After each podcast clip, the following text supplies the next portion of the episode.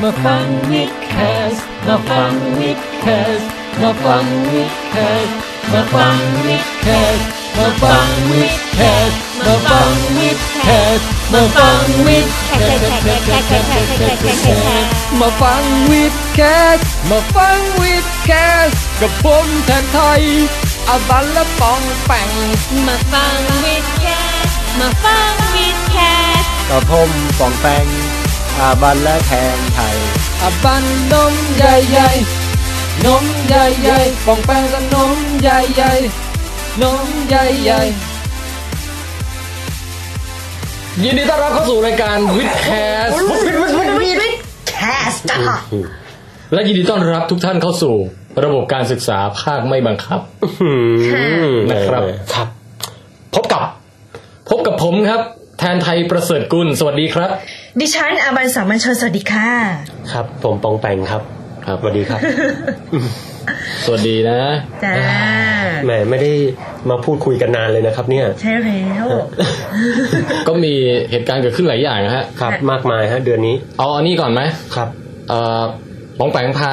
เด็กๆใช่ไหมฮะ ครับ ไปไปไปขึ้นไปดูดาวกันมา อ่า ที่ยอดดอย ครับ เด็กๆอย่างเดียวเลยป่ะ เอ่อส่วนใหญ่เป็นผู้ใหญ่ด้วยฮะ คือเรียกว่าเป็นเด็กประมาณสักสามสิบเปอร์เซ็นสี่สิบเปอร์เซ็นนะฮะแล้วก็ผู้ใหญ่ โอ้ แทบแทบจะครึ่งครึ่งๆอะครับ ครับ นี่ก็คือเกิดขึ้นเมื่อวันที่ เอ่อสิบเจ็ดสิบแปดพฤศจิกายนนะฮะ ที่ผ่านมา ครับ ก็ขึ้น เป็นยังไงบ้างเป็นยังไงบ้าง ขึ้น เห็นดาวเยอะ ยอดดอยไปดูดาวนะฮะวันนั้นเนี่ย ทัศนวิสัยเคลียร์มากครับ ท้องฟ้าใสกิ้งเหมือนกับท้องน้ำที่แบบตกตะกอนอย่างเงียบสงัดเลยนะฮะแบบว่า คือดาวพร่างเต็มไปหมดเลยครับ วันนั้นเรียกว่าทุกคนได้เห็นดาวอย่างแฮปปี้กันนะฮะแต่ว่าดาวตกคืนนั้นเนี่ยออกค่อนข้างน้อยหน่อย อืม เขาไม่ค่อย จะไปเยอะ มาชม ช่วงตีสองตีสามตีสี่แถวนั้นนะฮะ ซึ่งหลาย ๆ คนก็ทนความหนาวเหน็บไม่ไหวนะฮ ะคือคืนนั้นน่ะหนาวหนาวพีคพอสมควรเลยครับพี่ เนาะ ปกติดอยอินทนนท์ก็จะหนาวอยู่แล้ว แต่วันนั้นนี่แบบหนาว แบบ ประมาณ ผม ใส่เสื้อ ผม หนาวไม่ได้ดู หนาๆอะไรอย่างนี้เลยใช่ไห ห ม นาหนาจนหนักเลยฮะ แล้วก็แบบเออวันนั้นเป็นวันที่หลาย ๆ คนรู้รู้สึกเซ็งต้องต้องต้องบอกนิดนึงว่าเออวันนั้นเมฆมันมันลอยมาเยอะมากครับพี่คือดอยอินทนนท์นี่มันอยู่ในระดับเมฆแล้วฮะทีนี้เมฆมันลอยเข้ามาเป็นคอมโบแบบเป็นแพรใหญ่อะฮะ ฮะ เข้าใจเลยว่าพี่คิวที่แกบอกว่าเออเมฆเมฆมันก้อนใหญ่ใหญ่จริงฮะ ลอยค้างอยู่เป็นชั่วโมงอะฮะ จนมองอะไรไม่เห็นเลยฮะ โอ้ อ๋อ คือรอยนี่แบบ ไม่ใช่รอยสูงจากเราแต่ว่ารอยมันโดน ลอย หน้า ผ่านเรา ลยไหม ใช่ ฮะ มันต้องเป็น อย่างนั้นเลย ตากันแน่ แล้วพอเมฆมันเคลื่อนผ่านนะฮะ แล้วพอผ่านไปละลอกหนึ่งแล้วได้ดูดาวสักหน่อยหนึ่งก้อนใหม่ก็มาอีกฮะ คือต้องรีบดูในช่วงที่ระหว่าง อ่า ระหว่างเมฆ ระหว่างเมฆสอง นะฮะ เมฆเออ แล้วแบบไอ้เมฆพวกเนี้ยฮะพอลอยผ่านไปละลอกหนึ่งปื๊ดตัวเปียกเลยพี่ เออ เหรอ ฮะคือคือละอองน้ำจริงๆอะฮะ นี่เป็นส่วนหนึ่งที่ทำให้หนาวด้วยป่ะ เพราะมันมีละอองน้ำมันโดนตลอดเวลา นนี้ไม่ไม่ไม่แน่ใจนะ อาจจะ นั่นเป็น ใช่นะ อาจจะเป็นไปได้ แต่ว่าเออจริงๆอุณหภูมิมันก็ต่ำอยู่แล้วอะครับ แต่ว่าพอเจอเจอเมฆเข้าไปนี่แบบอื้อหือถึงขั้นนอยกันหลายคนนะวันนั้น โอ้ นะฮะอย่างไรก็ตามมีบางคน อย่างไร ที่ ก็ตาม ที่เอ่อส่วนใหญ่แทบทุกคนเกือบร้อยเปอร์เซ็นเห็นดาวตกครับคนละ ครับ ดวงสองดวงกันไป ผมนี่กดไปห้าฮะ อืม นับว่าน้อยแล้วเพราะว่าอยู่โต้รุ่งอะฮะ ครับ แล้ววันนั้นมีคนเห็นไฟบอลด้วยนะครับ คือ ไฟบอลคือดาว เป็นลูตกกๆเหรอที่ก้อนใหญ่กว่าปกติฮะลากพาดผ่านจากขอบฟ้าด้านหนึ่งมายังแทบเกือบจะถึงขอบฟ้าอีกด้านหนึ่ง แล้วก็มีเสียงฟิตด้วยนะฮะ โอ้ ฟิต โอ้มันพุ่งเร็วเลยเหรอ เร็วครับ แล้ว ก็คือ อย่าง ดาวตกก้อนใหญ่นั่นเอง ที่ภาษาไทยเรียกผีพุ่งใต้นี่คืออันไหน เอ่อผมเข้าใจว่ามันคือดาวตกธรรมดา อืม นะครับ หรือจริง ๆ คือผมเดาว่าคนไทยไม่น่าจะแยกแยะมันนะฮะ อ๋อคืออะไรอะไรก็ผีพุ่งใต้หมด ฮะฟิตฟิตบนท้องฟ้าพุ่งใต้หมดเลย เออนะ นะฮะแต่วันนั้นก็รู้สึกว่าเป็นวันที่คนเยอะที่สุดในประวัติศาสตร์ของนลิตเลยนะฮะโดนเข้าไป 240อะครับปกติร้อยกว่านิดๆอะไรนี้ก็แบบเหนื่อยกันแล้วฮะ อืม รถไปรับไปส่งนี่แบบว่าวิ่งกันมันเลย ซึ่ง ใช่ไห ผมเนี่ยเนื่องจากเป็นน้องใหม่นะฮะงานผมวันนั้นนะฮะไม่ได้ทำหน้าที่บรรยายบรรเยยอะไรนะครับ จัดคนขึ้นรถนะฮะ วิ่งรอกแบบเป็นเด็กเรียกรถจนแบบ ผมกล้าพูดเลยว่า ระหว่างวิ่งไปนี่ผมถอดเสื้อฮะเหนื่อยฮะร้อนอ่ะพี่ แล้วรถเป็นเป็นรถไงรถรถสองแถวแดงเปล่า เป็น ไม่ใช่ครับเป็นรถตู้มา อ๋อรถตู้นะฮะ ตู้ นึ ค ก รับ ภาพนึกภาพป๋องแปงบอกว่าถอดเสื้ออะไรอย่างเงี้ยแล้ววิ่งแล้วว่าแบบมันเป็นภาพที่แบบต้องเหมือนมูสลีะไรย่ เสื้อง งี้ย กันหนาวครับ ไม่ใช่เสื้อแหมอันนี่ก็นะฮะนูดไปนิดนึง เออ นะฮะ แล้วก็ โอเค คือตอนแรกไออ่านคอมเมนต์ของคอมเมนต์รายงานสดของคนที่ ครับ เอามาโพสต์ในเอ่อวิดแคสเนี่ย อ๋อเจอคนเจอคนที่มาเอ่อ ใช่ ส ฮะ องสองสามกลุ่มนะฮะที่มาจาก เขาก็บอก วิดแคส โอ้แหมดาวตกยังไม่ค่อยเห็นเท่าไหร่ แต่ว่า เออ เออมันหนาวเหลือเกินแล้วเนี่ย ปล่อยให้พวกผู้กล้าอยู่กันถึงเช้าเถิดอะไรเงี้ย อ๋อครับ ก็เลยนึกว่าโดยรวมเนี่ยก็เหมือนกับแบบเมฆเยอะอะไรเยอะไม่ค่อยเห็นอะไรแต่จริงๆแล้วคือเห็นดาวเยอะใช่ไหม ดาวเยอะฮะดาวเยอะ เออ แต่ดาวตกเนี่ย น้อย ค่อนข้างน้อยฮะ แล้วคนที่ไปนี่เขาตื่นเต้นกับอะไรกันมากที่สุดฮะ ส่วนใหญ่จะดูดาวพฤหัส พฤหัสใช่ไหม ครับ แล้วก็ เห็นเลย เห็น อ๋อมีกล้อง เอ่อมีกล้องฮะ ฮะ เห็นเป็นเบลต์สีสีที่มันเป็นเป็นแถบของดาวพฤหัส อ๋อ นะครับ แล้วก็กาแล็กซี่แอนโดเมดา อืม ก็น่าทึ่งนะครับที่ได้เห็นจากที่นี่ กาแล็กซี่นี่เห็นเป็น เป็นทรงยังไงฮะจากในกล้อง กาแล็กซี่แอนโดเมดาที่เห็นจากกล้องเนี่ยมันจะเป็นเอ่อเหมือนกับผมไปหายใจลดกระจกนะครับ โอเค ประมาณนั้นนะฮะเพียงแต่ว่าพอรู้สึกฟีลลิ่งได้เห็นของจริงก็ตื่นเต้นนิดหนึ่ง เออคือถ้าถ่ายกับฮับเบิลนี่ก็จะชัดกว่าหน่อยนึง โอ้โห คิดว่าคงจะชัดกว่าห ลายปี หลายปีแสงอะพี่ แล้วแล้วด าวเสาร์มีใครส่องดูไหม ดาวเสาร์มันจะขึ้นใกล้รุ่งก็เลยไม่มีใครได้เห็น อ๋อ นะครับ ถ้าไม่งั้นจะเห็นวงแหวนเลยใช่ไหม เขาว่าเห็นนะฮะ เออ น่าสนใจมากอ๋อแล้วบังเอิญประกาศนิดหนึ่งนะครับ เมื่อประมาณสองอาทิตย์ที่ผ่านมาเนี่ยฮะ เมื่ออาทิตย์ที่ผ่านมานี่เอง เอ่อ มีพี่ก้องนะฮะ พี่ก้องทรงกฎบางยี่ขันธ์เนี่ยขึ้นไป ปั่น ทำธุระที่มอชอนะครับ รู้สึกจะไปบรรยายที่ที่คณะทันตะจุดมอชอเชียงใหม่นะฮะ อืม เอ่อผมก็อยากจะแนะนำแกให้กับเอ่ออยากจะแนะนำแขกเกี่ยวกับดาราศาสตร์คนหนึ่งซึ่งเขามาที่เอ่อสถาบันวิจัยดาราศาสตร์พอดีนะครับ อืม เป็นนักถ่ายภาพดาวเคราะห์ คือ ที่เรียกว่า แนะ เก่งมาก นำคนนี้ให้รู้จักกับพี่ พี่ ก้ ก้ อ อง ง เนี่ย เนี่ย เผื่อเขาจะสัมภาษณ์อะไรอย่างเงี้ยครับเพราะว่าถ่ายเก่งมาก ครั้งหนึ่งถ่ายคือพวกพวกดาวเคราะห์อะฮะคุณต้องคุณอบันต้องคิดนะฮะว่าปรากฏการณ์ต่างๆ มันขึ้นอยู่กับความชัดในการถ่ายรูปเลยครับ อืม ดาวเนี่ย มัน ปรากฏการณ์มันเปลี่ยนตลอดนะครับ แล้วมันไม่เหมือนกับฤดูกาลบนโลกที่แบบมีแพทเทิร์นแน่นอนนะฮะคนนี้เขาค้นแบบเห็นปรากฏการณ์ใหม่ๆ บนดาวพฤหัสอะไรพวกเนี้ยบ่อยนะครับแล้วก็ส่งข้อมูลไปยังนาซานาซานี่ก็เรียกได้ว่าข้อมูลของเขาก็เป็นประโยชน์มากเลยครับ อืม น่าสนใจมากก็เลย แล้วแขกที่มานี้เป็นชาวอะไรเนี่ย คน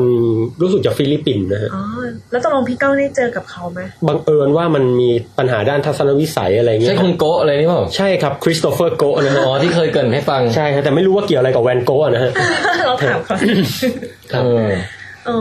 เออเอ เนี่ย อ ฮะ เออแล้วแล้วตกลงมีมีเอ่อคนฟังวิดแคสไปไปร่วม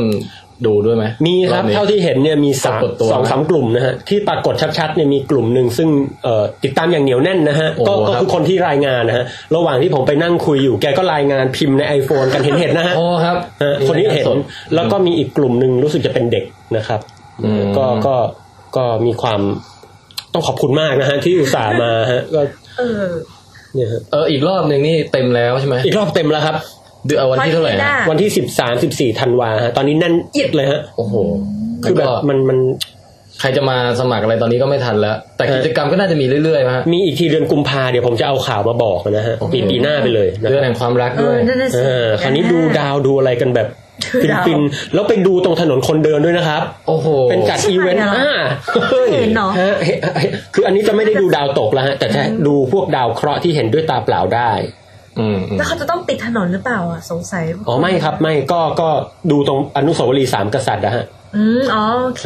อืม แล้วก็เสร็จแล้วก็ดูถนนคนเดินอะไรต่างๆนานาอันนี้จะเป็นงานที่แบบ ว่า ทัชชิ่งกับผู้คนได้มากมาย เอ นะฮะ อ เออฮะ ดูดาวเสร็จแล้วก็ออกมาซื้อแบบไข่ปามกินเดิน เออนั่นไง ช้อปปิ้ง นั่นไง อะไรอย่างงี้ เออนะครับ อ่าหนาวอยู่ด้วย โอ้แต่ส่วนใหญ่เออผมผมเองก็รู้สึกว่าสถาบันวิจัยดาราศาสตร์เนี่ย พาไปดูดาวเนี่ยไฮไลท์มันกลับอยู่ที่อากาศหนาวพี่ คนส่วนใหญ่ที่ขึ้นไปมักจะประทับใจกับความหนาวเย็น นะ รู้สึกว่าโอ้หนาวจังเลยเย่เย่อะไรเงี้ยบางคนนะฮะแล้วก็เอ อไอพวกที่อยู่ถึงตีสี่ที่ลงมาพร้อม ๆ กับผมโต้รุ่งเนี่ยนะฮะก็เป็นกลุ่มคนที่น่ารักมากครับ พอผ่านเที่ยงคืนไปก็เอาถุงนอนมาขดนอนกันกลมเหมือนกล้วยปิ้งนะฮะ นอนนอนๆไป รุ่นพี่ผมถึงกับเรียกมาบอกให้ปองแปงเอามือไปอังจมูกเขาดูดิ นิ่งมากนะฮะ ไม่คือเขาถุงนอนมาเนี่ยเพื่อดูดาวหรือว่าพักเอาแรง พักเอาแรงฮะแปลว่าพักเยอะไปหน่อย รู้สึกตัวอีกทีผมประกาศตอนนี้สิเอาละครับ เดี๋ยวต้องลงแล้วนะครับ นิ่ง อุตส่าห์เขาอุตส่าห์รอดูหรือเปล่า ไม่รู้เหมือนมีชิวแบบนอน เออ นิ่ง ดีล้วฟั แต่ก็ต้องบอกนิดนึงนะครับ ว่าบนยอดดอยอินทนนท์นี่ไม่ใช่ใครจะขึ้นไปได้นะฮะ ต้องต้องมากับสถาบันเท่านั้นนะฮะก็เลย ก็คือเป็นพื้นที่ของห้างของเขา เป็นพื้นที่ส่วนส่วน อุทยานเหรอ ฮะเป็นส่วนอุทยาน แล้วก็บบริเวณพื้นที่นั้นมันของทหารมั้งฮะก็คือห้ามห้ามคนทั่วไปขึ้น ในยามวิกาลนะฮะ ฮะ แม่แต่ก็เรียกว่าฟินฮะค่ายนี้โอ้ น่าสนเนาะเดี๋ยวเดือนกุมภากุมภาเราหาโอ จาก กาส ทั่วกุมภาเลยเดือนแห่งความรักเดี๋ยวเดี๋ยวจะเอาข่าวมาบอก ตายแล้วนะฮะ ต้องรีบจอง เพราะว่าสื่อฮอตฮิตมากแป๊บเดียวก็เต็มคนเต็มไปหมดเลยเนาะ ช่วงนี้จู่ๆแม่ผมว่าคนฟังที่ไม่ปรากฏตัวเนี่ย มันต้องมีอีกนะพี่เชื่อผมเถอะ ในแฟนไลฟ์เราพันกว่าคนเนี่ย ต้องมีไปแน่เลย วงแปงคือช่วงสองสามวันที่ผ่านมานี่ ครับ คนไลค์แบบเพิ่มขึ้นแบบวันละเป็นร้อย อ่ะ โอ้โห แล้วแบบ เออ มันจะเป็นใครไปไม่ได้อีกแล้วฮะแม่รับดีอาในช่วงนี้ เนี่ย คือคุณป๋องแปงแฟนมันธุ์แท้ โอ้โห นักวิทยาศาสตร์เอกของโลกของเรานี่เองนะฮะ ค่ะ เออ เพิ่งแข่งขันไปเมื่อวันศุกร์ที่ผ่านมา ผมต้องถามพี่แทนกับคุณอบันก่อนฮะว่าตอนดูเนี่ยรู้สึกยังไงอะไรกันบ้าง คือตอน โอ้ เป็นไงฮะเป็นไง รู้ คุณบัน มันแล้วก็ตลกแต่ว่า ไอ้ที่พี่ว่าไฮไลท์คือไอ้เนี่ย หลอดไฟอ่ะ พอดูมาเปิดแผ่นแรกรู้ว่าแบบมันคือนกบินหรือเปล่ามันคือท้องฟ้า พี่พี่คิดเหมือนผมไหมว่าเป็นนกบิน ใช่หรือแบบเป็นพระอาทิตย์แบบสองแสงปริบๆแล้วเป็นนกบินออกมาเหรอ แหม่ หรือมันคืออะไรแล้วแบบ คืองงมากแล้วพอดูมีสองแผ่น กระบองแปงพูดอีกอย่างหนึ่งว่ามันเหมือนเอเหมือนแผ่นทองแดงหรือโลหะอะไรที่มันเจาะเจาะรูอะไรอย่าง รหัสเงี้ย มอส แล้ว ซึ่งซึ่งก็เออเป็นไปได้เป็นไปได้ อืม แต่แต่แต่พอแบบดูแค่สองแผ่นแล้วแบบปองแปงตัดสินใจทายเลยแล้วแบบเฮ้ยแบบมันดูได้ยังไงวะแล้วแบบปรากฏเปิดมาถูกนี่แบบบ้าไปแล้วอะไรอย่างเงี้ยเอ คือ อ ตอนนั้นผมอะคิดว่าเดี๋ยวขออธิบายนิดนึงฮะ เอาเลยฮะ มีบางส่วนที่แบบทีมงานเขาตัดทิ้งไปเยอะตอนผมวิเคราะห์อะครับ อ๋อเหรอ พอผมเปิดแผ่นที่สองปุ๊บเนี่ย เออ ผมพูดคำนี้ฮะ ผมว่าไม่ใช่นกบินละ ถ้าเป็นนกอะพิการอย่างเงี้ยคือลัก ษณะ นกเนี่ยมันแบบใหญ่บ้างเล็กบ้างแล้วตัวบูดเบี้ยวฮะ เออหรือแบบหรือไม่คนถ่ายก็ใช้กล้องค่อนข้างห่วยอะไรอย่างเงี้ยนะ เออต้องกากเลยฮะ เออ แล้วก็ถ้าเป็นรหัสมอสเนี่ยก็เรียกว่าไม่ได้ส่งภาษาคนแล้วฮะ เออ เพราะว่ารูปแบบมันสเปซสปามาก ใช่ใช่ แล้ว มีเฉียงเฉียงๆมี เออเออ อันนี้ตอนนั้นรู้ไหมว่าเป็นอะไร ยังไม่รู้ครับจู่ๆมันแบบ คิดว่า มันน่าจะง่ายๆหน่อยนะ เราไม่น่า เออ คิดลึกว่ะ เห รอ ฮะก็เลยคิด เฮ้ย ไอ้เรืองเืองๆเลื่อๆเนี่ย หลอดไฟหรือเปล่า อ่า อ่ะตอนนั้นวินาทีนั้นก็เลยคิดว่าอ่ะไหนๆข้อที่ผ่านมาก็มั่วไปละทีนึง ข้อ นี้ลองอีกสักหน่อยจะเป็นไร ใจกล้ามากเลยนะ เอ อ เฮ้ยแต่พี่สุดใจกล้ามากเลยอ่ะ แต่ตอนนั้นคือคิดว่าไม่ไม่ปอง ข้อ ก็มั่ ข้อน ใจ สี่ก็เลยบึ้มเลย เออแล้วพอที่เขาเปิดแผ่นป้ายที่เหลือนี่คือแบบ โอ้ มันไม่ได้ช่วยเลยข้างล่างแบบสีดำ นรกแตกมิอะดเลยอ่ะเออต่อให้เปิดไปสิบแผ่นก็สีดำปะ คือถ้าเกิดว่าเริ่มมาแบบเริ่มจากไล่ข้างล่างขึ้นมา เนี่ย แต่ ขอ ถ้า ทายว่าหลุมดำครับ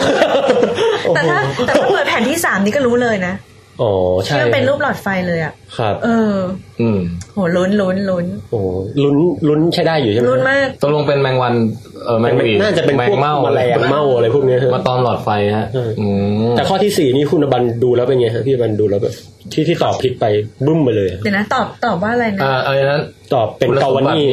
นักวิทยาศาสตร์เป็นชาวอิตาลี อ๋อชาอิตา ลีโอเคที่ได้โนเบลไพรส์อะไรนั้นใช่ไหม อืมอืม เออ ก็พี่พี่รู้สึกว่ายังไงปองแปงก็เป็นอัจฉริยะสำหรับพี่แล้วอะคือพี่พี่พูดมาเนี่ยใครวะ รู้จักแต่กาลิเลโอ อะไรอย่างเงี้ยนึกออกปะเออ อ๋ออ๋อ คือแบบตอนนั้นพี่ก็นั่งดูอยู่พี่ก็ก็นึกชื่อมาคนนี้ขึ้นมาเหมือนกันนะ เอ้าเหรอครับ แต่ไม่รู้ว่าเขาเป็นใครนะเว้ย อ๋อ แล้วทำไม คือแบบนึกชื่อไม่รู้ดิ โอ้ย แค่แค่แบบ นึกถึงชื่อ ชาวอิตาลีที่อยู่ใน สัก หัว คนหนึ่ง จิออร์ดาโนอะไรแบบ เจอดานโน ไม่ ซึ่ง อัน เขา นี้ เสื้อยืดไม่ใช่เหรอ ใช่ ก็ใช่ไงคือแบบอะไรที่มันฟังดู อิตาเลียนอะไร มาโก้เนี่ย เออริบริโอ เออ เรเออมาการโรนี มาการอนเนี่ย สปาเกตติ สปาเกตติอะไรเงี้ย มันจะขึ้นขึ้นมาในหัวไง เออแล้วมาคนนี้ก็ขึ้นมาในหัว แล้ว พี่แทน คนนี้ก็ขึ้นมาในหัวว่า เอ๊ะ คุณครู อ๋อ มีนักวิทยาศาสตร์ชื่อนี้นี่หว่า แต่ก็ไม่รู้ว่าเขาทำอะไรอ่ะ เออ โอ้แต่แต่โหพี่น่าไปแข่งแทนผมนะต อน แต่พี่ก็ไม่กล้าทายหรอกจะบ้า คือมันต้องมีความแบบว่า เอาละครับขอเสี่ยงดวงอะไรอย่างเงี้ยใช่ป่ะ ไม่งั้นมันก็ ไม่สนุก แต่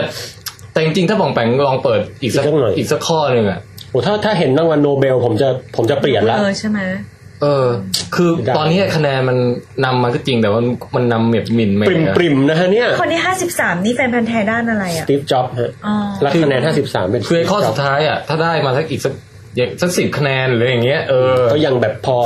โอ้สักหน่อยนะ เออ นะ ตอนนี้มันแบบโคตรลุ้นอ่ะ เอียดอาร์ตเอียดอาร์ต เอ้ยแล้วเขาจะยังแข่งกันไปอีกอีกนานแค่ไหนนะ ถึ กว่างจะ กลางเดือนธันวาเนี่ยฮะจะรู้ผลแล้วฮะว่าใครได้ที่หนึ่งฮะ แล้วจะได้จะได้แข่งครบทุกคนปะ ทุกคนฮะอ๋อทุกคนครบไปแล้วครับ แต่ว่าตอนเนี้ย คือเอาใหม่นะฮะณวินาทีที่อัดวิดแคสต์ตอนเนี้ยครับ เรารู้แล้วว่าคะแนนสูงสุด 5 คนเนี่ยคือใคร อ๋อ มีผมหรือไม่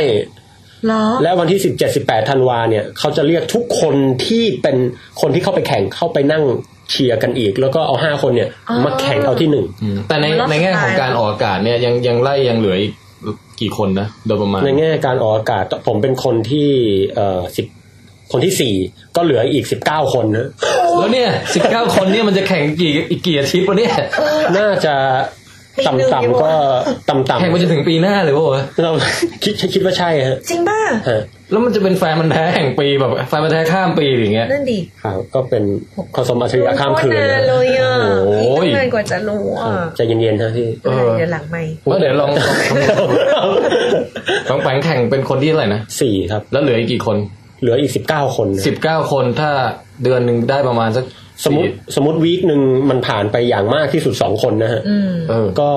สิบแปดวีคเออสิบเก้าหารสองก็ประมาณเก้าวีคก็ประมาณสี่หนึ่งสี่สี่สอง อย่างน้อยที่สุดก็คืสอองเดือนนะ สองเดือนก็คือสิ้น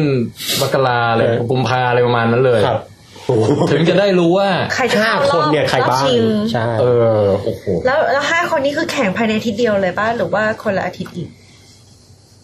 เออ น่าจะ น่า น่าจะคนละอาทิตย์ทีละห้า ไม่ห้า ทีละ คนสุดท้ายเนี่ย เออ เขาจะให้เลือกอาวุธคนละชิ้นเลย ไม่ไม่ แล้วก็มีเวที ได้เลือก เป็นแบทเทิลรอยัล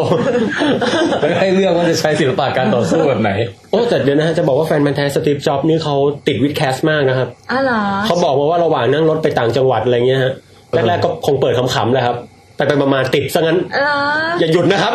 คือรายการเรามีสารมีสารนิโคตินอยู่ เคย นะ เคยมีคอมเมนต์มารายการเราหรือเปล่าพูดเหมือนคล้ายๆประมาณนี้เลย มีฮะเนี่ย ที่บอกว่าโหลดฟังในรถไฟฟ้าป่ะ อ๋อบนรถบนรถฮะ อ๋ออั อันนี้บนรถขับไปต่างจังหวัด อีกคนนึงมีคอมเมนต์ว่าแบบก็แบบขำๆอย่างเงี้ยโหลดไปฟังในรถไฟฟ้าปรากฏว่า เออ ฮาแต่ขำอยู่ในรถไฟฟ้าหัวล้อกากออก อ้าว มา ทั้งนั้น เออ เออ คนก็มองบอกอะไรเนี่ยโอ้อายคนเลยอะ ครับโอ้แต่แต่แต่แฟนพันธุ์แท้โอเคอยู่ใช่ไหมฮะ มันมา เฮ้ย ก สนุกเว้ย ผมต้องบอกว่าผมเนี่ยสารภาพเลยว่าไม่ได้กะตลกมากขนาดนี้นะฮะ ปรากฏว่าไอ้การที่ผมหน้าเก่งๆแบบ พี่ว่าอันนี้น่าศึกษา ว่าว่ามันมีปัจจัยอะไรอยู่ในแบบ ความตลกของ หน้าตาท่าทางป่องแปงว่า ที่แบบว่า ชอบตอนที่ตอนที่คุณกรีจะเฉลยอ่ะแล้วบองแต่งอะจากที่ high power pose อะก็จะแบบเอามือไปเกาะขอบอะแล้วก็หลอกแบบขอแต่ลูกกระตาแบบปิดๆมามองมองอะไรอย่างเงี้ย อ๋อมีช็อตไฮเขาโพสต์ด้วยนี่หว่า อ๋อฮะ เออ อันนี้ได้มาจากพี่แคสพี่แทนเลยนะเนี่ย อันนี้แบบสุดยอดมากอ่ะ โอ้โหเลยกลายเป็นท่ามีคนมาทำเป็น เออ บอกได้เลยนะครับว่าการกระทำเล็กๆ น้อยๆเนี่ยฮะมันจะส่งผลถึงอนาคตครับ และการกระทำของผมในแฟนบันธุ์แท้ครั้งเนี้ยครับมันจะส่งผลไปถึงอีก 19 คนที่เหลือหมดเลยฮะ เออ เขาแอดลาสมาก ไม่ถ้าเกิดว่ามีล องดูมีเด็กสักคนเปิดมาดูรายการ ครับ แล้วประทับใจท่า power pose แล้วจากนั้นเอาไปทำแล้วเกิดความมั่นใจในชีวิต โอ้ แล้วไปศึกษาวิทยาศาสตร์ต่อ โอ้โหนี่ แล้วอีกสิปีข้างหน้าเขากลายเป็นคนที่แบบว่าคิดค้นอะไรสักอย่างที่แบบ โอ้โหนี่ ช่วยมนุษยชาติเงี้ย เป็นพวกหมงแปงด้วยเนี่ยโอ้แต่พี่ตื่นตื่นตะลึงมากกับจำนวนน้องๆหนูหนูๆที่แบบเข้ามาบอกว่า ชอบพี่บองแปงมากเป็นพี่เป็นไอดอลของหนูหนูจะหอบผ้าหอบผ่อนย้ายไปอยู่บ้านพี่ตั้งแต่พรุ่งนี้เป็นต้นไป อ้าวอ้าวอันนี้ไม่ใช่ละ โอ้ ไม่ใช่นะ อันนี้หนักไปนิดนึง เออหรือว่าสไตล์ประมาณแบบโอ้ยเพิ่งรู้ สไตล์ เรียกว่าวิทยาศาสตร์ มันก็สามารถเฮฮา สามารถสนุกสนานได้ขนาดนี้อะไรเงี้ยโอ้โหเยอะมากอะ ครับโอ้โห ด้วยความเคลื่อนไหวเพียงแค่นิดๆหน่อยๆของไป ค่าสมบัติน้อยมากเลยเออแม่งแบบว่าส่งผลกระทบใหญ่หลวงมากอะ น่าวิจัยนะ น่าวิจัยมากเลย ครับ แต่เพราะแต่ตอนนี้อย่าเพิ่งไปเปลี่ยนแปลงอะไรนะคงไว้อย่างนี้ก่อน โอเคฮะ จะได้วิจัยต่อไป ไม่เดี๋ยวคราวหน้าแบบว่าไหนลองแบบอื่นบ้างมาถึงมา ขยับเยอะแยะอะไรอย่างเงี้ยเดี๋ยวพวกผมไม่เวิร์กเหมือนเดิม แต่ชอบเป็นธรรมชาติเขาเขา เออ แบบดีไซน์ไม่ได้อะไรอย่างงี้หรือเปล่า ไปของเขาเอง เออแต่เอ้ยแล้วมีมีช็อตไหนไหมที่แบบว่า แม่ไม่น่าตัดทิ้งไปเลยอะไรเงี้ย อ๋อคือมันจะมีไอ้คำถามสามวินะครับ เออเออ มันจะมีผมผมไปตายกลางคันนะฮะไอ้ถามว่าใครบัญญัติคำว่าเซลล์อะครับ อืม ผมก็สับสนระหว่างโรเบิร์ตฮุก อืม เพราะโรเบิร์ตฮุกเนี่ยชอบส่องกล้องจุลทรรศน์แล้วก็สเก็ตภาพที่เขาเห็นนะครับ กับเลเวนฮุกซึ่งเป็นผู้บิดาแห่ง ประดิษฐ์ไอ้นี่เปล่ากล้องจุลทรรศน์ อ่า แล้วก็เป็นบิดาของจุลชีววิทยา อืม ผมก็เลยเอ๊ะมันฮุกไหน มันฮุ วะ กเหมือนกัน เอาตะฮุกแล้วกันวะบึ้มไปเลย ทีนี้แบบปรากฏว่าคำถามข้อสุดท้าย คือพิกิจเขาก็ให้ลองทายเล่นๆต่อเพราะมันเหลือแค่สี่ข้อนะครับ อ่ะ ข้อสุดท้ายผมประทับใจมากครับ ซึ่งถ้าเล่นถึงผมว่าจะมันมากนะครับ ซึ่งผมตอบไม่ได้นะฮะก็ถามว่านักวิทยาศาสตร์ที่อยู่ในหนังสือเรื่องจินตนาการหน้าที่สิบห้าครับ สิบห้ามีจริงเหรอ ฮะมีจริงๆแล้วหน้าผมแบบ โอ้โห รู้สึกมันถึงลูกคม ไหมแบบหนังสือของตัวเรา แล้ว เอง แล้ ด้ววยแล้วสิบ แล้ว ห้าหน้า แล้วผม สิห้า บอกตอบไม่ได้ครับ โอ้เออข้ามครับ ข้ามเลยล่ะครับ ข้อสุดท้ายแล้ว ปรากฏว่าทีมงานก็เดินเอาหนังสือผมออกมาครับ นี่ครับ เปิดดูเลยครับ เปิดมาปุ๊บมันก็เป็นบทแรกอะฮะการลิเลโอครับ ใช่ครับ คุณไม่พิกิตก็บอก คุณไม่รู้ได้ไงครับ หนังสือที่คุณเขียน อ้าวคุณ คุณปองแปง เอ อ คุณแน่ใจเหรอ เออ เสียงไม่ได้แบบนี้ เออแต่ว่าอ๋อเลยอันนั้นเลยตัดไป ตัดไปฮะกำลังแบบ คือหน้าผมตอนนั้นคือผมอึ้งมากอะเอาหนังสือ เอาแล้วทำไมเขาถึงตัดไปนะ มันด้วยเวลา น่าน่าจะด้วยเวลานะอันนี้ ไม่งั้นนี่ได้โปรโมทหนังสือด้วยเลย ได้โปรโมทหนังสือไปเลยนะ ถึงตอบผิดก็คุ้มนะ เป็นทางนั้นนะ เออก็จริงนะพี่ เออ มองไกล อันนี้ก็แบบบึ้มไป ๆเออ แล้วมีอะไรอีกไหมมีมีเบื้องลึก เออ เบื้องหลังอะไรที่น่าสนใจปะ เรื่องลึก คุณ เรื่องหลัง คุณสาลีนีเป็นไง คุณสาริกา อ่ะสาลิกาเป็นไง ฮะก็น่ารักสมคำร่ำลือฮะ เออ ใครเหรอ โค ตรก็น้องที่แบบคอยถือนู่น อ๋อ ถือนี่อยู่ คอยมาเปิด ข้างหลั แผ่ ง น นะ ตรงแผ่นป้ายนะ เออ ฮะ หรือเขาคัดเลือกมาแล้วให้เราเสียสมาธิหรือเปล่า ไม่เขามีคนมาทักในในแฟนเพจด้วยบอกว่า ประวัติที่ผ่านมาเนี่ยมีอาถรรพ์สาลิกา อ๋อ ผู้เข้าแข่งขันคนไหนเนี่ย ที่ไปทักน้องเขาอ่ะจะตกรอบเสมอ เวลาทักเลยตูสงสัยจะบึ้ม เออ โอ้ยนะฮะ โอเคแล้วนอกนอกจากเอ่อเรื่องราวของประสบการณ์การไปแข่งขันแล้วเนี่ย มีความรู้อันไหนที่ตอนตอนออกรายการเนี่ย ได้พูดไปแค่นิดเดียวมันยังไม่ทันได้อธิบายอะไรเยอะแยะอยากจะอธิบายเพิ่มเติมมีไหม โอ้ณวินาทีนี้ ต้องไล่ย้อนไปเนาะ ยาวเลยฮะ เออ แต่ว่าเออ จริงๆผมเล่าเรื่องไมเคิลฟาราเดย์ค่อนข้างค่อนข้างเยอะกว่านี้หน่อยนะครับ ตอนตอนข้อธนบัตรอะไรเงี้ยฮะว่ารู้สึกว่าเขาจะเป็นลูกศิษย์ของเซอร์ฮัมฟรีย์เดวีย์นะฮะ อืม แล้วมาร์คฟาราเดย์เป็นแค่แลบบอยที่แบบเกิดมายากจนแล้วก็สนใจวิทยาศาสตร์นะครับ อืม ปรากฏว่าหลังๆ นี่คือฟาราเดย์นี่เด่นกว่าฮัมฟรีย์เดวีย์ฮะคือแบบผลงานโดดเด่นมาก เสียงดังโล เออเออเรียกว่า เรียกว่าต่อยอดจากครูดีกว่าฮะ แล้วคุณครูแบบว่าเป็นยังไงล่ะ คุณ น้อย ครู ไหม คุณครูเนี่ย ถึงกับกล่าวไว้ตอนหนังสือพิมพ์มาให้สัมภาษณ์นะครับ ซึ่งผมชอบคำนี้มาก เออ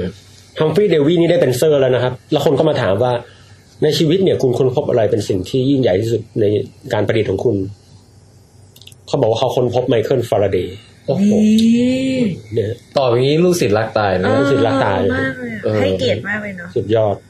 นั่น เออแล้วพูดถึงไมเคิลฟาราเดย์เนี่ย ครับ เขาเขาค้นพบอะไรนะ เด่นๆ สุดก็คือค้นพบกฎการเหนี่ยวน้ำแม่เหล็กไฟฟ้าฮะก็คือถ้าเกิดผมเอาแท่งแม่เหล็กนะครับแหย่เข้าไปในคดลวดนะฮะ รูดเข้ารูด รูด ออก เข้า รูดเข้ารูดออกเนี่ยนะ พูดซมันก็จะมีกระแสไฟฟ้าไหลอยู่ในคดลวดนั้นนะครับ แต่ อืม แกวัดอย่างละเอียดอะไรพวกเนี้ยนะฮะแต่แค่ค้นพบนี่ก็ตกตะลึงแล้วครับ คือมันเป็นวิธีสร้างกระแสไฟฟ้า ารเหนี่ยวน้ำไฟฟ้า เหนียวนำไฟฟ้าชื่อภาษาอังกฤษอะไรอ่ะ in in induction นะ อ๋อ เออ แล้วทุกวันนี้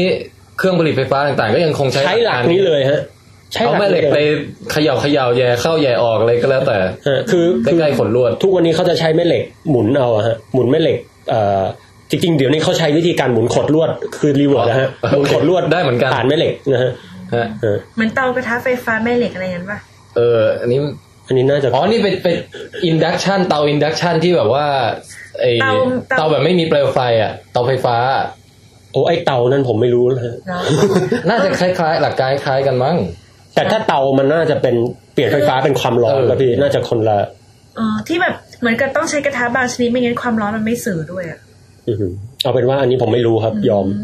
เออเดี๋ยวเราไปหามา เอ๊ะเอ๊ะภาษาอังกฤษที่เรียกว่า resistant นี่มันแปลว่าอะไร ความต้านทานนะ มันคืออะไรอะอ๋อฉัน คือคือคือพวกเหล็กพวกอะไรเงี้ยครับมันจะมีอะตอมของมันอยู่ข้างในนะฮะทีนี้ถ้าเกิด เราปล่อยกระแสไฟฟ้าเข้าไปไอ้พวกอะตอมพวกเนี้ยมันจะขวางไม่ให้กระแสไฟฟ้ามันไหลได้โดยสะดวกโยทีอะฮะมันจะขวางไว้ รถติดอะไรอย่างเงี้ย รถติดฮะ มันขวางทำไมอะ คือ มันเป็นคุณสมบัติตามธรรมชาติของ อ่า คือกระแส สารนั้น กระแสไฟฟ้ามันจะ แล้วเราสามารถเอาไอ้ไอ้ไอ้ตรงปรากฏการณ์นี้ไปใช้อะไรได้บ้างอะ ก็ถ้าเกิดความต้านทานมันเยอะใช่ไหมครับ อืม ก็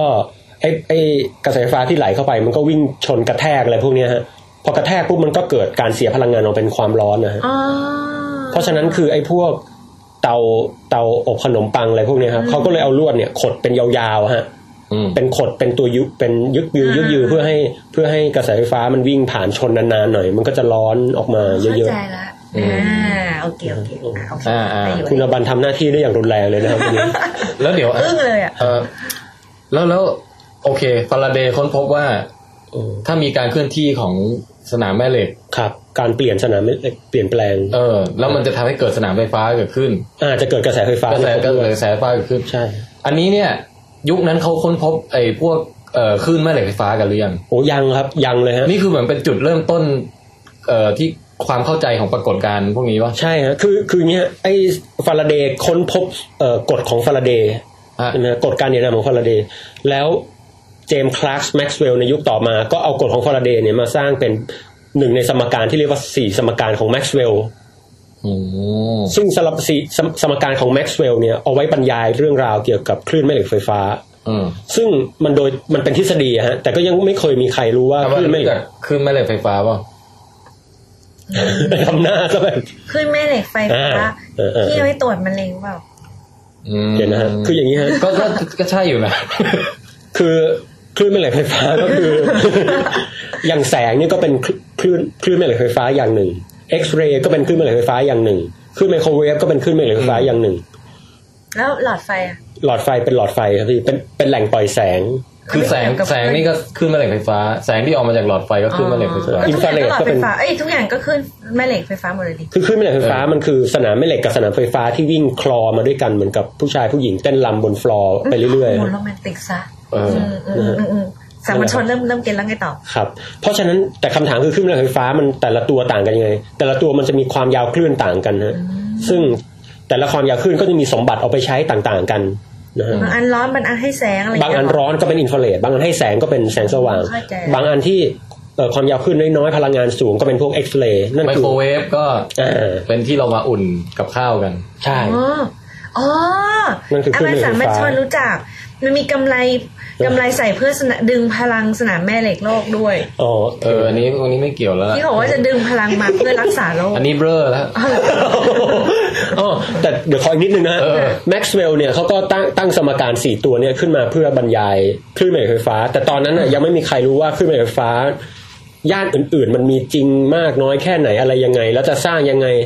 สร้างแล้วจะรับมันยังไงอะไรเงี้ยฮะ อืม มันเป็นสิ่งที่มองไม่เห็นด้วยป่ะ ก็เลยมีนักวิท คื ยา อมองเห็นเฉพาะไอ้ที่เป็นแสงไง เออนั่นดิ แต่แสงช่วงอื่นที่มันถี่น้อยกว่าหรือ มากกว่าม กว่าที่ตาเราเห็นได้ มันก็จะเป็นคลื่นแม่เหล็กไฟฟ้าแบบพวกที่เรามองไม่เห็นละ แล้วยุคแรกที่เขาทำไมโครเวฟนี่เขารู้ได้ไงว่าต้องใช้คลื่นแบบไหนเขาะมันมองไม่ เดี๋ เห็นยวนะฮะ เออ แล้วต่อมา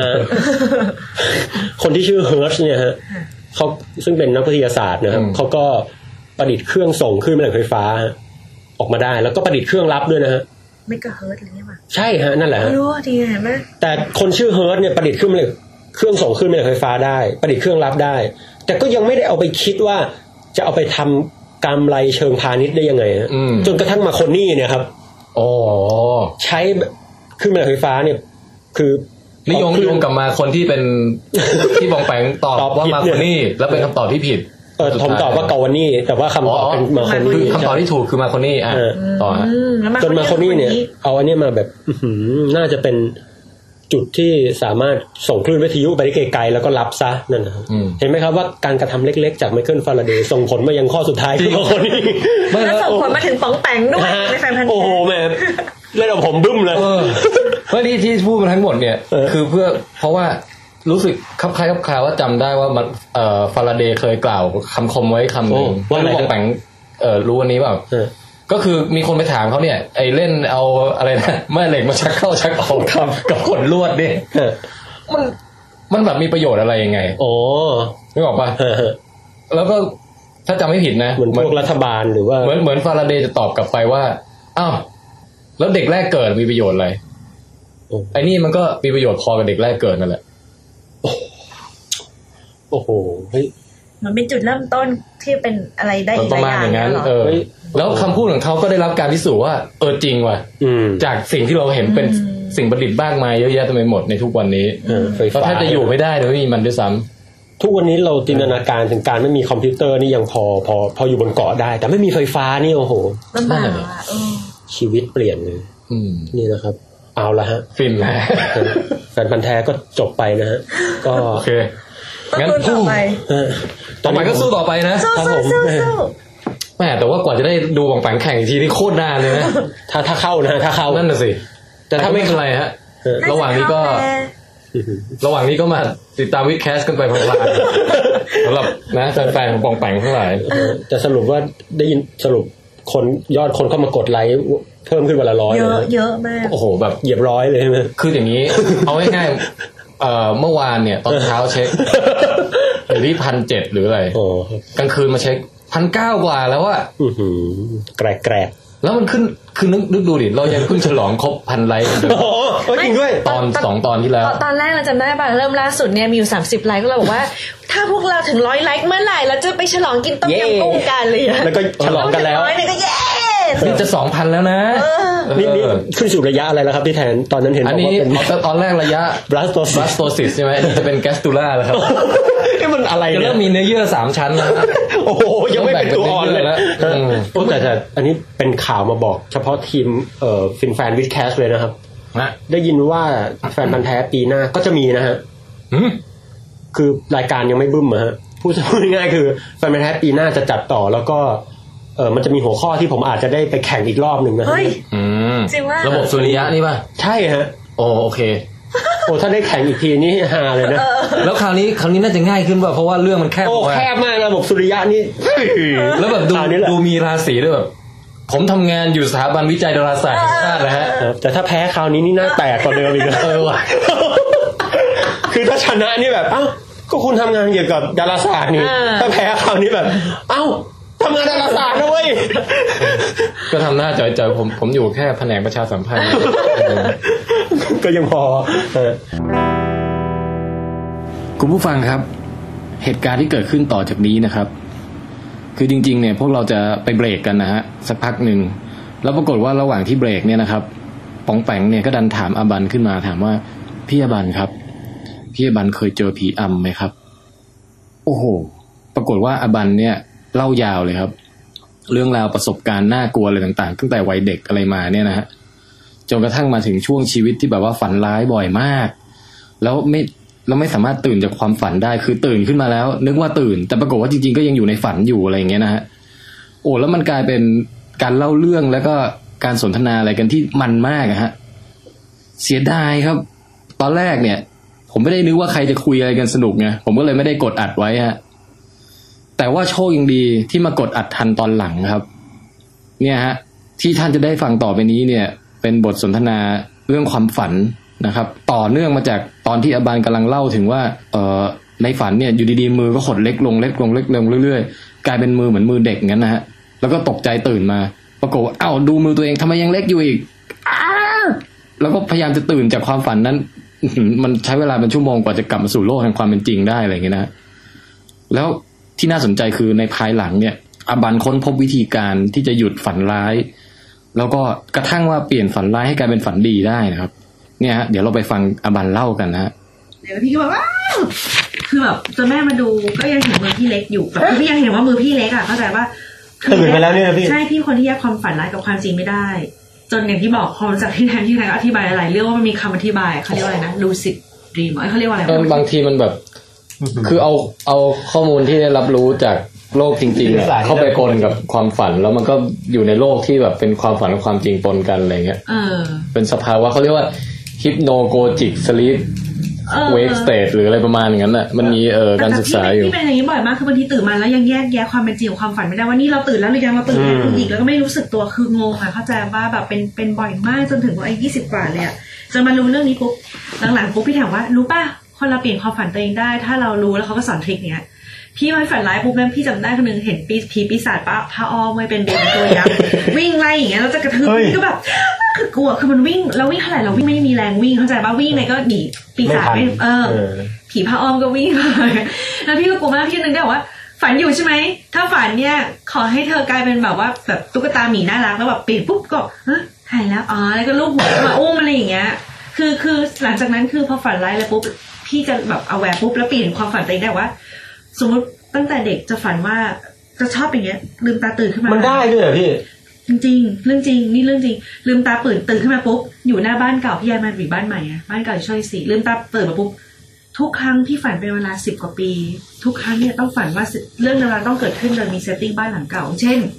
พี่แบบฝันมาอีกทีนึงคือพี่เห็นมือพี่อย่างเงี้ยเปื้อนเลือดเยอะๆแล้วมือหนึงถือมีดอิโต้อะแล้วกำลังสับเบบีอยู่ เฮ้ย ห้องน้ำในห้องน้ำตัวเองห้องน้ำบ้านเก่าเลย ทำไม่ฝันอะไรเกี่ยวกับเบบีเยอะ จริงๆไม่รู้ทำไมฉันไม่เคยทำแท้งฉันก็ไม่รู้กัน อ่า ฮะ แล้วก็สับสับสับแล้วแบบกรีดอะไรเงี้ยตัดคอตัดไส้ตัดพุงเงี้ยแล้วแบบคือเห็นมือตัวเองแล้วคือกลัวมาก แล้วพี่แล้วตื่นมาเงี้ยคือทุกครั้งเนี่ยหรือฝันว่ามีฆาตกรรมเกิดขึ้นที่บ้านเก่าคือ พี่จะต้องเป็นอะไรที่เกี่ยวข้องในนั้นตลอดคือมีผีแบบผีหลอกพี่ที่บ้านเก่าคือคือเป็นอย่างเงี้ยสิบกว่าปีแล้วพี่ทุกครั้งที่อยู่ในฝันปุ๊บพี่แบบตื่นไม่ถูกพี่ก็จะร้องไห้ขนาดยี่สิบกว่านะพี่ก็แบบไปกอดร้องไห้ไม่ว่าฝันร้ายถึงที่นี่อีกแล้วไม่รู้บ้านเก่ามีอะไรนักหนาถึงขั้นว่าเคยกลับไปบ้านเก่าเลยนะแล้วก็ไปยืนหน้าบ้านแล้วก็แบบ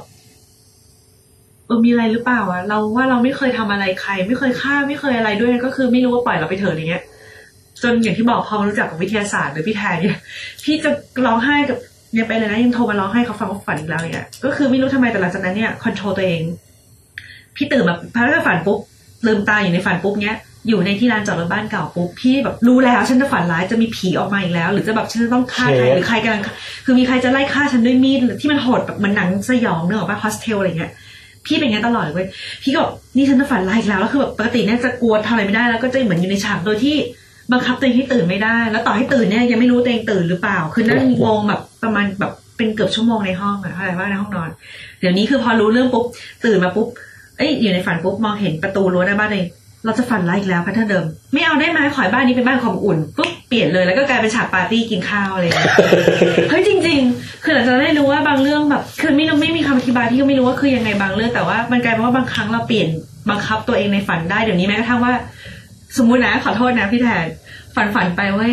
คือฝันว่ามีหนุ่มหล่ออะ เออ แล้วปกติมันจะต้องมีซัมติงแปลกเกิดขึ้นคือแบบเหมือนก็เขาต้องเป็นคนมีอย่างเงี้ยบอกเฮ้ยหล่ออะขอเป็นแฟนในฝันละกันอะไรอย่างเลยแล้วเขาก็จะบอกมาเทคแค่จีบฉัน แล้ว ในฝันเลยว่าตื่นมาฟินอ่ะนึกออก แล้วอยากมี ปะ ความฝันงี้บ้าง เออจริงๆเดี๋ยวนี้บังคับฝันได้เว้ยเออไม่ค่อยฝันร้ายถ้าฝันร้ายตื่นมาปุ๊บเรียนข้อดีคือพอฝันร้ายตื่นมาปุ๊บมองตัวเองปุ๊บหายใจเข้าไปกี้ฝันร้ายแล้วจบจบเลยคือคอนโทรลตัวเองได้เร็วมากอะไรเงี้ย ฝันร้ายของพี่อาจจะเป็นเหตุในอดีตที่ส่งผลมา เออ เฮ้ยแต่พี่แป๊บนึงนะตะกี้พี่เล่าเรื่องฝันได้มันมากอะ เออเข้ามาเข้ามานั่งใกล้ๆมา เลยจะบอกว่าบางทีเออ ต้องเป็นอาบันออฟไหมแล้วถึงจะเล่า อ่าอ่าต่อต่อช่วง แล้วแต่พูดถึงเทคนิค มันเนี่ย ที่ว่า เออ คือพี่ไม่เคยทำเองอะนะแต่พี่ฟังมาเขาบอกว่า เออเป็นเทคนิคที่ให้ฝึกในชีวิตจริงเป็นประจำเว้ย ครับ เหมือนถ้าเป็นเรื่อง ยัง inception อ่ะ ฮะ อืม ก็ต้องอยากรู้ว่าตอนนี้อยู่ในความฝันเปล่าต้องเอาอะไรสักอย่างเขาเรียกอะไรนะ โทเทม โทเทมออกมาดูใช่ไหม ครับ เออ ถ้าเป็นของไอ้พระเอกก็คือต้องหมุนลูกข่างใช่ไหม เออ ถ้ามันหมุนไม่อยู่สักทีแสดงว่าอยู่ในความฝันใช่ปะ ครับ คือเราสามารถมีโทเทมในในชีวิตจริงเราได้เว้ย อืม แต่มันจะเป็นอะไรที่เฉพาะเจาะจงหน่อยอย่างเช่นเขาบอกว่าให้ลองเปิดหนังสืออ่านดู ถ้าเกิดเปิดเปลี่ยนหน้าไปแล้วเปลี่ยนกลับมาหน้าเดิมแล้วตัวหนังสือมันเปลี่ยนไปอ่ะ สัตว์นี่คือวิธีเช็คว่าเป็นความฝันหรือเปล่า คอมเพล็กซ์ว่ะเฮ้ย กับ ไม่ ฝันไม่ทดทดสอบ กับอีกอย่างหนึ่งคือไปเปิดประตูสักบานหนึ่งเว้ยถ้าเปิดไปแล้วแล้วปิดแล้วเปิดเข้าไปใหม่ แล้วมันเป็นคนละห้องกันหรืออะไรเงี้ย เออ แสดงว่ากำลังฝัน เป็น อยู่ ฝันอยู่อืม เออ แล้วก็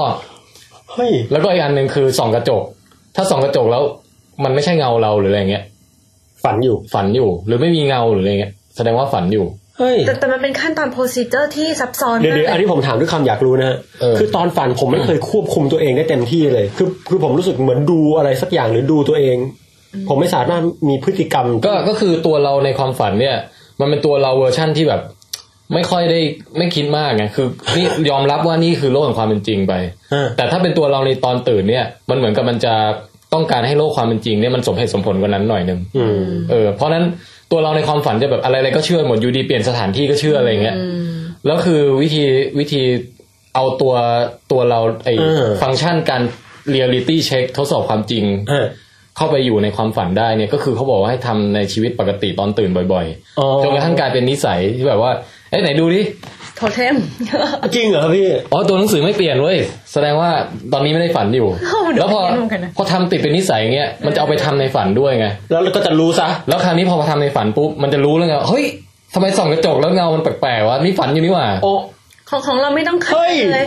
ของเราอยู่ในฝันปุ๊บนะถ้า แต่ เรา นี่อาบันนี่ขั้นแอดวานซ์ไง คือถ้าเกิดแบบอยู่ในฝันปุ๊บอะเริ่มรู้สึกแบบไม่แน่ใจตัวเองอะก็จะถามว่า เราฝันอยู่ปะวะแล้วเขาบอก เออ จะแบบมาทันทีเลยอ๋อฝันอยู่ว่ะ เฮ้แล้ยวก็บอกเฮ้ยถ้าอย่างนั้นน่ะเปลี่ยนฝันให้มันแฮปปี้ดีกว่าอะไรอย่างเงี้ยแต่ เออ จะไม่ได้ทุกครั้งนะ จะเป็นแค่ เดี๋ยว บาง นะ ค ผม รั้ง อึ้งทั้งสองแบบคือพี่อบันคือจู่ๆวุบขึ้นมาได้เลย ใช่ ส่วนพี่แทนนี่คือชีวิตจริงต้องต้องปรับนิสัยเยอะพอสมควรนะ ต้องคอยเช็คดู เฮ้ย เช็คโทเทมตลอด ไอ้จากนี้เราว่ามันจะทำให้เราเริ่มงงกับฝันกับความเป็นจริง เฮ้ยแล้ว มากกว่านะ คำคำอธิบายเขาน่าสนใจนะเขาบอ ค ก รับ ว่าอย่างฟิสิกส์ของกระจกเนี่ย ฮะ การที่เราขยับแล้วเงาในกระจกเขาขยับตามอย่างเงี้ย อ่า มันเป็นอะไรที่เป็นเป็นคณิตศาสตร์อะไรบางอย่างที่สมองมันซับซ้อนไม่พอที่จะเรียนแบบได้อย่างเป๊ะๆในความฝันนะ อืม เพราะฉะนั้นมันก็เลยไม่สามารถเห็นเงาตัวเองในกระจกได้เว้ย อืม เออ แต่ว่า แต่ละคนเนี่ยเคยมีฝันอะไรที่ฝันซ้ำซ้อนเป็นแบบสิบยี่สิบสามสิบปีไหมแบบ ทุ เป็ กวันนี้ก็ยังจำฝันตัวเองไม่ได้เนี่ยเมื่อเมื่อวานฝันว่าอะไรเรายังจำไม่ได้ คือคือเราเป็นคนที่ฝันตลอดคือแม่วันนี้ไปหัวหินระหว่างทางกลับมากรุงเทพอ่ะ ครับ นี่ไปครึ่งชั่วโมงยังฝันเลยคือพี่เป็นคนที่เพ้อเจอมั้งพี่เลยฝันตลอด แต่จะ ยังไง มี ฮะยังไง แต่จะมีฝันอยู่สองเรื่องที่ฝันไอ้สามเรื่องที่ฝันตั้งแต่เด็กจนโตแบบ โอ้โห ซ้ำๆซ้ำจนแบบบางทีพี่รู้สึก หรือว่าเรามีอำนาจวิเศษนั้นวะ นั่นคือ พี่บินได้ เออแต่อันบินได้เราชอบมาก คือคือ เออ คือบินแล้วแบบจะมีแพทเทิร์นด้วยนะต้องเป็นท่าแบบนี้แบบนี้แล้วแบบว่าก ระพือปีกอะเหรอ ใช่ต้องกระพืออย่างเงี้ ยกระพือไม่แต่ก็ต้องกระพือแบบสวยๆนิด ของ นึง เราเวลาบินเราไม่กระพือปีกด้วย เดี๋ยวก่อนเล่าก่อน เออเออ กระพือกระพือพอขึ้นไม่เสร็จได้สักพักหนึ่งเนี่ยก็คือเตะเท้าเพื่อที่จะบาลานซ์ไว้แล้วก็จะมองทุกคนทุกคนทั้งโลกอ่ะก็จะแบบ amaze กับเราว่า เธอบินได้ยังไงอะไร โอ้ เงี้ยแล้วก็จะแบบบินกระโดดเด้งดึงดึงดึงบางทีบ่อยมากคือแถวที่ซอยบ้านเก่าด้วยเด้ง ครับ เด้งข้ามเสาไฟฟ้าอะไรเงี้ยแล้ว ของเราของเราถ้าเราฝันว่าบินน่ะมันมักจะอยู่บนยอดตึกเว้ยแล้วก็บินจากยอดตึกหนึ่งแล้วก็ไปแลนด์อีกยอดตึกหนึ่งอะไรเงี้ย เอ เอ อ อประมาณนี้ อันนี้คือฝันบ่อยมากจนกระทั่งตอนเราแบบประมาณสิบกว่าขวบอะคือ ฮะฮะ เราเลยสงสัยว่าเราก็บอกน้องคือยังโง่หรือจริง ๆ เรามีอำนาจในการบินได้วะก็เลยบอกน้องว่าเนี่ยเอาเบาะมาปู พี่จะลองกระโดดจากโต๊ะแล้วจะบิน เออเออเออ บอกจุกเลยคือแบบไม่ได้แล้วบอกว่าเฮ้ยไม่ได้เสร็จแล้วมีคือทำทั้งวันเลยนะแล้วสุดท้ายก็แบบสงสัยแบบบินไม่ได้ว่ะ แต่ทุกวันนี้ยังฝันอยู่ ไม่นานนี้เพิ่งฝันอยู่เลย แต่ว่าเขามีวันก่อนอะเราไปเห็นคำเอ้ยไม่ใช่เขาก่อนเราไปเห็นคำอธิบายเว้ย ครับครับ แนวฟรอยด์หรือแนวยุงไม่รู้อะ เออซึ่งซึ่งคือเป็นนักจิตวิทยาใช่ไหมฮะ เขาบอกว่าคนที่ชอบฝันว่าบินได้ เออ หรือว่ายน้ำเหมือนกับโลมาไงพี่พี่พี่ว่าฝันบ่อยมากคือแบบเกาะหลังโลมาแล้วมันพาไปอย่างรวดเร็วมากเขาบอกว่า อืม เป็นคนที่ในความเป็นจริงอะรู้สึกไม่มีอิสระเสรีไม่มีอิสระภาพต้องการที่จะปลดปล่อยตัวเองอะไรเงี้ยอันนี้ก็ไม่รู้จริงหรือเปล่านะ อืม แล้วอย่างที่สองอันนี้คือฝันแรกที่ฝันบ่อย อื้อหือ ฝันที่สองฝันว่าฟันพี่ร่วง แล้วกัดมันเป็นแบบกรอบๆเป็นฟันเม็ดๆแล้วดึงดึงๆแบบออกมาเป็นซี่ๆแบบแล้วฟั หลอน ก นะพี่ แล้วพี่เครียดมาก เฮ้ยแต่ มันหักหักหัก เราอะสังเกตนะเวลาเห็นอบันงีบอย่างเงี้ย เออ จะได้ยินเสียงแกรบแกร กัด บ ฟัน แกรบเสียงกัดฟันอย่างเงี้ยดัง มากอะเออ เออเออน้องชายเราก็เป็น แล้วแล้วพี่ฝันเรื่องฟันร่วงแล้วไง ใช่ก็คือแบบว่าเหมือนกับเงี้ยแบบในฝันๆอยู่แบบว่าฟันเงี้ยแล้วมันหลุดออกมาเป็นซี่ๆดึงออกมาเป็น คุณพระ แล้วแบบเป็นอย่างนี้จนฟันหมดแบบทั้งปากแล้วที่ก็บอกว่าเราจะกลายเป็นคนฟันหลอแล้วพอตื่นมาอย่างที่บอก ตอนเรียนจิตวิทยาก็มีบอกว่าอย่างที่บอกไม่รู้จริงเปล่าผมเป็นคนที่มี anxious คือเป็นคนที่มีความ worry อยู่ในใจตลอดเวลาอันนี้ก็ไม่รู้จริงเปล่า อืม ส่วน เราว่าเราว่าไม่ค่อยเกี่ยวแต่ว่า เออ เป็นเป็นแพนเทอร์นี้เลยแล้วฝันที่สามที่เป็นบ่อยคือ รู้สึกเหมือนเรากำลังอาบน้ำในที่สาธารณะ หรือกำลังแบบว่าเข้าห้องน้ำแบบทำธุระใน อืม ในที่สาธารณะคือแบบ แต่มันไม่มันไม่ได้เป็นกฎบังคับทุกคนก็เห็นเรากำลังอาบน้ำหมดเลยเราก็พยายามปิดตัวไปก็พยายามอาบน้ำไปหรือบางทีเราจะฉี่อยู่แล้วคนก็แบบล้อมรอบแบบ เออนี่ไม่รู้ อันนี้ออกแนวแปลกมากนะพี่ ใช่ใช่แล้วแบบเกิดความกังวลในจิต แต่ ใจ ก็แต่ก็ มา ยังมีความกระดาษอายอยู่ในตอนในฝันนั้น กระดากสุดขีด แต่มัน แต่แต่ก็ต้องทำต่อ ออปชั่นถูกต้อง แล้วคนก็ผ่านไปผ่านมาพี่ก็แบบพยายามอาบแบบกลัวพยายามขดตัวอะไรเงี้ย อันนี้มีคำอธิบายทาง อันนี้พี่พี่ เราเคยแต่ฝันว่าแบบไปสอนหนังสือแล้วแบบลืมใส่กางเกงไปอะ อันนี้ฝันหรือจริงหรือเปล่าเธอทดสอบโทเทมของเธอหรือยังเธออาจจะ เฮ้ย ไป เดี๋ยว สอน เดี๋ยว เก่ง เออแต่จำรายละเอียดไม่ได้แล้วนะ เดี๋ยวเดี๋ยวฝันแทนก็ ไม่รู้ว่าลงเอยยังไงในความฝันนั้นถูกไล่ออกโอ้ แรงสีมาก ๆมันหา ไม่ ไม่ โท พ ษ อ ฮะฝันนี้เขาวิเคราะห์กันทางวิทยาศาสตร์ด้วย เออ เออนี่อันนี้เป็นมีคนศึกษาแบบเป็นจริงเป็นจัง แต่ว่า เนี่ยไม่ใช่ว่ามีมีนักจิตวิทยาฟังรายการเราแล้วแบบว่าคุณอภันธ์คุณมาปรึกษาจิตแพทย์ดีกว่าคุณมีปัญหาหนักในชีวิตเลยคุณกำลังจะเป็นซีเรียลคิลเลอร์หรืออะไรอย่างเงี้ย ไม่แต่แพทเทิร์นที่บันเล่ามารู้สึกว่าจะเป็นคล้ายๆเป็นธีมที่เออเป็น บิ๊กแอลเหรอ เป็นคอมมอนค่อนข้างพบได้บ่อยในมนุษย์ทั่วไปนะ โอ้แต่จริงๆไอ้ไอ้บินผมก็ฝันนะที่บอกว่ากระพือปีกแล้วพอผมรีดรีดรีดนิ้วลงมาเนี่ย เออ ก็จะบินสูงขึ้น เออเออ แล้วคนก็จะมองแบบเฮ้ยเฮ้ยไอ้เฮียนี่มึงทำไมวะ เออใช่ใช่เหมือนกัน แล้วผมก็จะ เออ ไอ้ตัวงงเออ เออ เราก็เหมือนกันเรื่องนี้นี่ก็มาไว้งั้นเหมือนกัน แต่ทำไมของพี่เวลาบินในฝันไม่ไม่เห็นจะต้องกระพือปีกเลยวะมันเหมือนแบบกระโดดขึ้นไปแล้วก็เหมือนก็ตกค่อยๆตกมาช้าๆหรือถ้าเกิดเรา กำหนดสมาธิดีมันจะลอยค้างอยู่หรืออะไรอย่างเงี้ย เฮ้ยแต่ข เอ อง อของผมก็มีฟีลลิ่งแบบนั้นอยู่ฮะ ของเราไม่มีของเราคือ พอขึ้นไปทุกครั้งเนี่ยเสียวว่าตัวเองอ่ะจะตกลงมาเมื่อไหร่ตลอด แล้วพอขึ้นไปบางทีหัวใจแบบวูบเหมือนนั่งรถไฟฟ้าแล้ว อ๋อ แบบ เออ เอ้ยรถไฟเหาะ มันต ขึ้ ก นไป จากที่สูง ขึ้นไปที่สูงแล้วก็แบบจะร่วงมาเนี่ยแล้วพอหลบมันก็แบบอ้าแล้วก็แบบกระพือกระพือกระพือขึ้นอย่างเงี้ยเป็นอ ห ย่าง รือ เงี้ย ว่าชาติที่แล้วของพวกเราทุกคนคอนเน็กกันอยู่ เออ เออ เอาเข้าไปนี่อาจจะเคยเป็นนกมาก่อนอะไรเงี้ย ไปเริ่มเริ่มเริ่มแล้วเฮ้ยแต่ผู้วิจัยเรื่องนี้ท่าทางมีความสุขนะพี่เอาละพวกเรามาพร้อม แล้วนะหนึ่งสองสาม ไม่ได้อินเซ t ชั่นว่าเขาเขามีสลีปแลบเว้ยเขาแบบว่าตอนตอนพี่เรียนอยู่เมืองนอกก็มีสลีปแลบแต่พี่ไม่ค่อยได้ไปไปไปเรียนอะไรกับเขาเท่าไหร่นะ ฮะสลีปแล้ว สลีปแลบก็คือเอานักศึกษาเนี่ยใครง่วงๆตอนบ่ายๆหรือตอนเย็นๆก็มานอนในห้อง โหฉัน ห้องแลบเว้ย ฉันเป็นแคนดิเดตหลักได้ เอ แน่ อ เลย เป็นอาสาสมัครมาขอนอนอะไรเงี้ย เออ แล้วก็ เขาก็ระหว่างที่นอนก็จะมีแปะนู่นแปะนี่อะไรเต็มหน้าเลยเว้ยเครื่องวัดอะไรต่างๆอะวัดเรมสลีปวัดความเคลื่อนไหวของลูกตาอะไรเงี้ย ถ้าเรื่องลูกตาเริ่มเคลื่อนไหวเมื่อไหร่แสดงว่ากำลังฝันอยู่ หลับ เลย ลึก เนี่ย เอ้ย เออ ฝันกำลังฝันอยู่ ใช่ หรือวัด เออ วันก่อนฟังเอ่อคุณริชาร์ดไวส์แมนเขามาออกในพอดแคสต์ของเมืองนอกกันหนึ่งที่พี่ที่พี่ฟังเขาเป็นนักจิตวิทยาที่ณตอนเนี้ยเขากำลังอินเรื่องศึกษาความฝันอยู่ โอ้โห เออแล้วเขาก็บอกว่าเขาไปร่วมมือกับเอ่ออะไรบริษัทอะไรทุกอย่างทำแอป iPhone ด้วย คือมันเป็นแอปที่ iPhone มันจะจับความสั่นสะเทือนได้ใช่ป่ะ ฮะ แล้วให้วางไว้ข้างเตียงเงี้ย ครับ แล้วแอปเนี้ยมันจะวัดแพทเทิร์นเราไงว่าเราดิ้นตอนไหนกี่โมง กี่โมง โอ้ เราตัวนิ่งตอนไหนถ้าตัวนิ่งเนี่ยแสดงว่าช่วงนั้นก็ยังกำลังอยู่ในช่วงเรมสลีปช่วง อืม ช่วงหลับฝันไม่ใช่หลับลึก หลับฝัน เออ เพราะว่าช่วงหลับฝันคือตัวจะเป็นอัมพาตไง อ๋อ ถ้าเราเผลอตื่นมาตอนนั้นเราจะเป็นผีอำไง อ๋อ เออ ทีเนี้ยก็ไอโฟนมันจะรู้ใช่ไหม ฮะ แล้วพอรู้ปุ๊บเนี่ย มันจะปล่อยเสียงอะไรบางอย่างออกมาเว้ย ชิด แล้วเพื่อที่จะดูที่ว่าไอเสียงนั้นเนี่ยมันเข้าไปอยู่ในความฝันไหม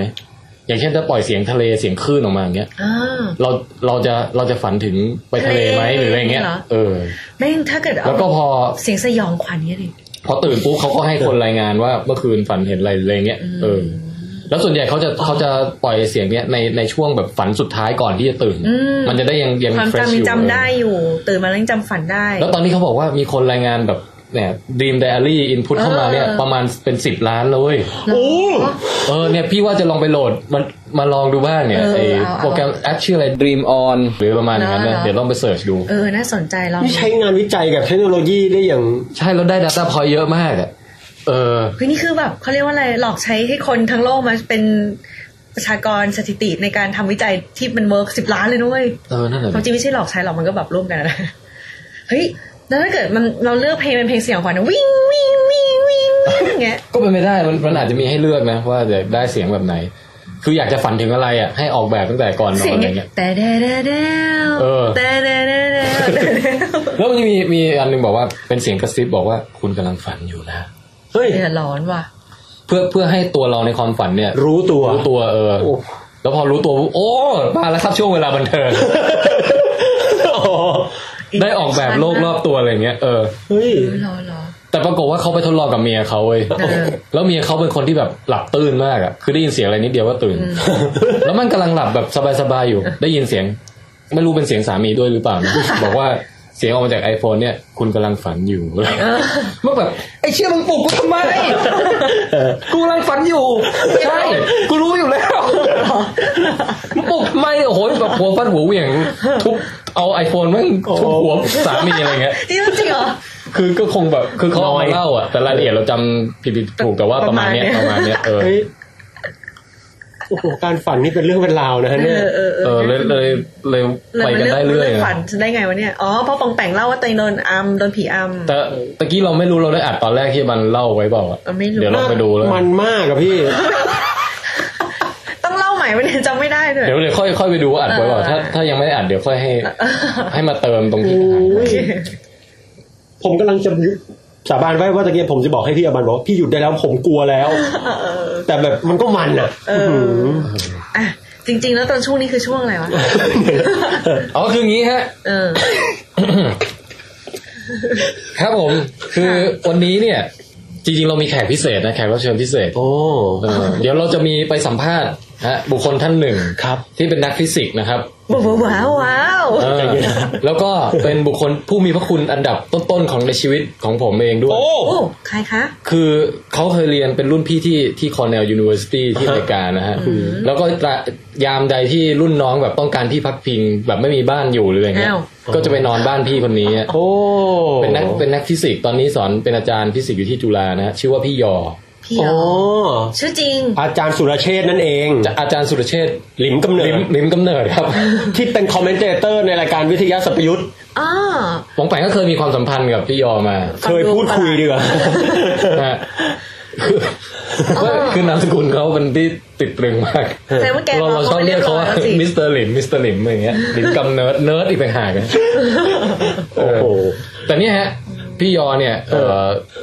โอ้คือเมื่อก่อนเราก็เคยสนิทสนมกันมาก อืม ไปก็ไปนั่งคุยนั่งกินเหล้าอะไรบ้างพี่ยอ เล่นกีตาร์ร้องเพลงอะไรกัน นั่งตั้งวงคุยกันเป็นประจ แล้วสมัยเนี้ยค่ะ ำนี่นะห่างหายกันไปนานนะ อ้อ เนี่ยเดี๋ยววันเนี้ยจะได้กลับไปคุยกับพี่ยอกัน โอ้โห จะ เอาละ จำกันได้หรือเปล่าเนี่ย คือ เกินไปเพื่อนเนี่ย จะไปถามไข่ไม่ที่ผ่านมาได้เจอกันบ้างเป็นระยะ อ่า ระยะ จ้ะ เอ อ๋อ อตอนนี้เขามีลูกมีมีเมีย อ๋อเหรอ เรียกว่ามีครอบ ลูก ครัว ลูก นะ กำลังแบบว่าเออน่ารักเลย นะ ฮะ ล่าสุดที่ผมเห็นลูกพี่ยอนี่คือลูกลูกเขาเปิดสไลด์ iPhone กดเข้าอะไร กดปุ่ม กดปุ่มเปิด iPhone แล้วก็กดสไลด์ได้ อันนี้เท่าไหร่คะเนี่ย เป็นทารก ฮะ เราจะไปคุยกับพี่ยอเนี่ย ครับ เอ่อส่วนหนึ่งก็จะถามเรื่องชีวิตพี่ยอเนี่ยแหละ เออทั่ว ว่า ไปนะ เออเรียนเรียนอะไรมาเนี่ยตอน มี นี้ ลูก มา มีเมียแล้วเป็นยังไง อันนั้นไม่อันนั้น ไม่ใช่ อันนั้นจะไม่เน้นมากมันไม่ เอาละ แล้วไม่ค่อยวิดแคสเท่าไหร่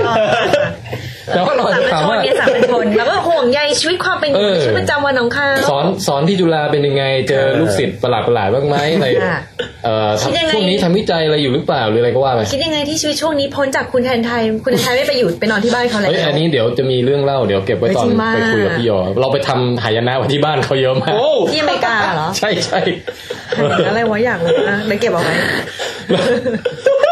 แล้วก็อีกครึ่งหนึ่งเนี่ยพี่ยอบอกว่าเตรียมเรื่องจะมาเล่ากันสนุกสนุก โอ้โหเอาละฮะ นั่นก็คือเรื่องฟิสิกส์ของไทม์แมชชีนนะ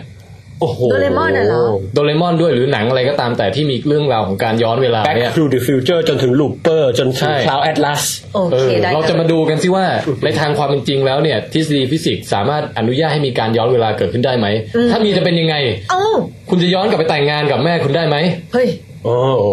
ถ้าถ้าทำอย่างนั้นจริงๆจักรวาลจะเกิดอะไรขึ้นอะไรอย่างเงี้ย โโหฮะ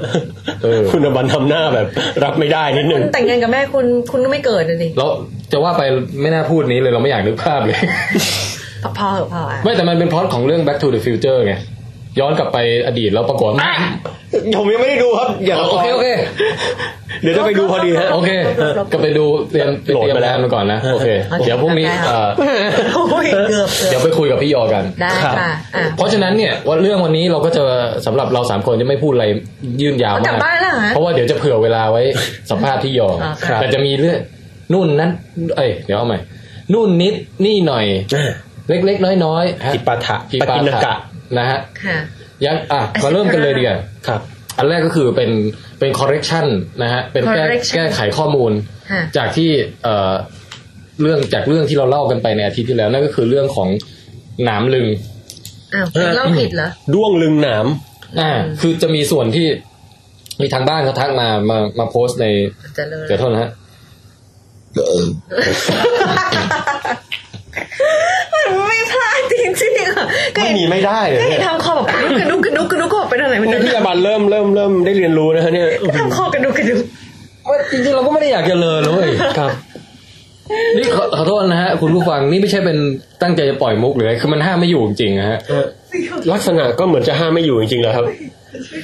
คือไม่ใช่ว่าแบบว่า คุณ อยาก บันลง อยาก ไปเลยอะ อยากจะเลยเพื่อให้ความฮาหรืออะไรไม่ใช่นะฮะ ครับ คือเป็นเป็นข้อบกพร่องทางร่างกายอะครับเหมือนเป็นความพิการทางทางหลอดอาหารหรืออะไรสักอย่างนะฮะ แหมผู้น่าสงสารจริงๆก็กินเป๊ปซี่มาเยอะเมื่อกี้นี่ ครับ อ่ะอ่ะ ถ้าสงสารก็บริจาคร่วมบริจาคเข้ามาครับผมจะได้ไปหาหมอรักษาโรคนี้จริง เขาจะไม่บริจาคเพราะเขาอยากฟังพี่เลยเนี่ยนะ ๆแต่ยังไงก็ตามแต่โอเค ก็คือตอนนั้นเนี่ยบอกไปว่าเฮ้ยสัตว์ต่างๆเนี่ยมันมีหนามที่ลึงนะ รวมทั้งญาติใกล้ชิดของเราอย่างชิมแปนซี หรือแม้กระทั่งหนูน้อย แมว เออแมวหรืออะไรเงี้ย อืม ครับ แล้วยีนยีนที่รับผิดชอบทำให้เกิดหนามที่ลึงเนี่ย ปรากฏว่าในคนเนี่ยวิวัฒนาการแบบว่าบกพร่องไป ครับ ไม่ไม่ไม่รับการแสดงออกมา อืม นะฮะ ก็คือพูดง่ายๆไม่เกิดน้ำที่ ใช่คือลืงเรียบเนียนนั่นเอง ค่ะ แล้วก็ เออแต่เราก็ทิ้งท้ายไว้บอกว่า แต่มีผู้ชายจำนวนหนึ่งนะ เห มือ ฮะ นแบบว่าคำโปรยโฆษณามอยเจอไรเซอร์อะไร ขอ เงี้ย คำตอบ แต่ ผิวเรียบเนียน อ่ะคุณปองแปงครับพร้อมหรือยังฮะ พร้อมแล้วครับพร้อมแล้ว ครับ ขออภัยฮะ นะฮะ พูดเดียว มี กัน นะครับมีผู้ชายจำนวนหนึ่งนะครับ ครับ ที่ ผิวเรียบเนียน ที่มีหนามตุ้งหนิงตุ้งหนิงเล็กๆน้อยๆเป็นทุเรียนเอ่อมนมนๆออกมาจาก เอ่อลึงของเขาเนี่ยฮะ เออ แล้วเราก็บอกว่าคำอธิบายเนี่ย เป็นเพราะว่ายีนที่มันเจ๊งไปเนี่ย มันกลับมาทำงานอีกครั้ง อืม นะครับ แต่ปรากฏว่าเนี่ยทางบ้านเขาทักมาฮะเขาไปอ่านตัวเปเปอร์ตัวอะไร โอ้ย โอ้โห มีปัญญาชนมา คุณเอ่อคุณไม่รู้ชื่ออะไรครับ N A E T A N คุณนาแนทาน N A N N A E T N A E ก่อนแล้วก็เว้นวรรคและ T A N เน็ตแทน คุณแน่แทนนะฮะ เนี่ย คุณ ครับ คุณแน่แทนเนี่ยก็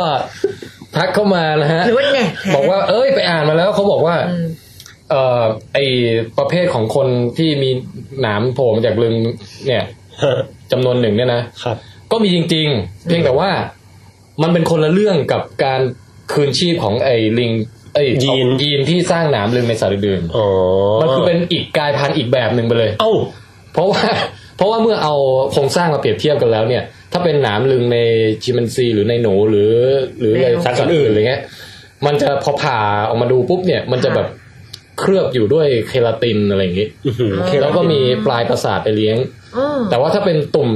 ลึงของคนที่อาจจะดูค่อนข้างมนกว่าหน่อยนะฮะ อืม จริงๆเอารูปไปลงไว้ในเว็บไซต์แล้วไม่รู้บางแปงได้เข้าไปดูหรื รู อปยัง ในเว็บไซต์ไหน ยังเลยครับ ลองลองเข้าไปดูก็อยู่ในหน้าหน้าเนี่ยหน้าของเอ่อวิดแคสตอนอะไร ผม นะ เข้าไปดูทำไมไม่เห็น เออนั่นดิ ด้วงลึงหนามเนี่ยเหรอ เออ มัน คือ คือ มันไม่ได้เป็น คือ มันเป็นรูปติดเลขไงเขาเรียกว่า ของคน ไม่ปลอดภัยในการดูเวลาทำงานหรืออะไรเงี้ย ของคน ของ ใช่ไหม คน เออ เพราะฉะนั้นก็เลยทำเป็นลิงก์เป็นตัวเลขไว้ อ๋อ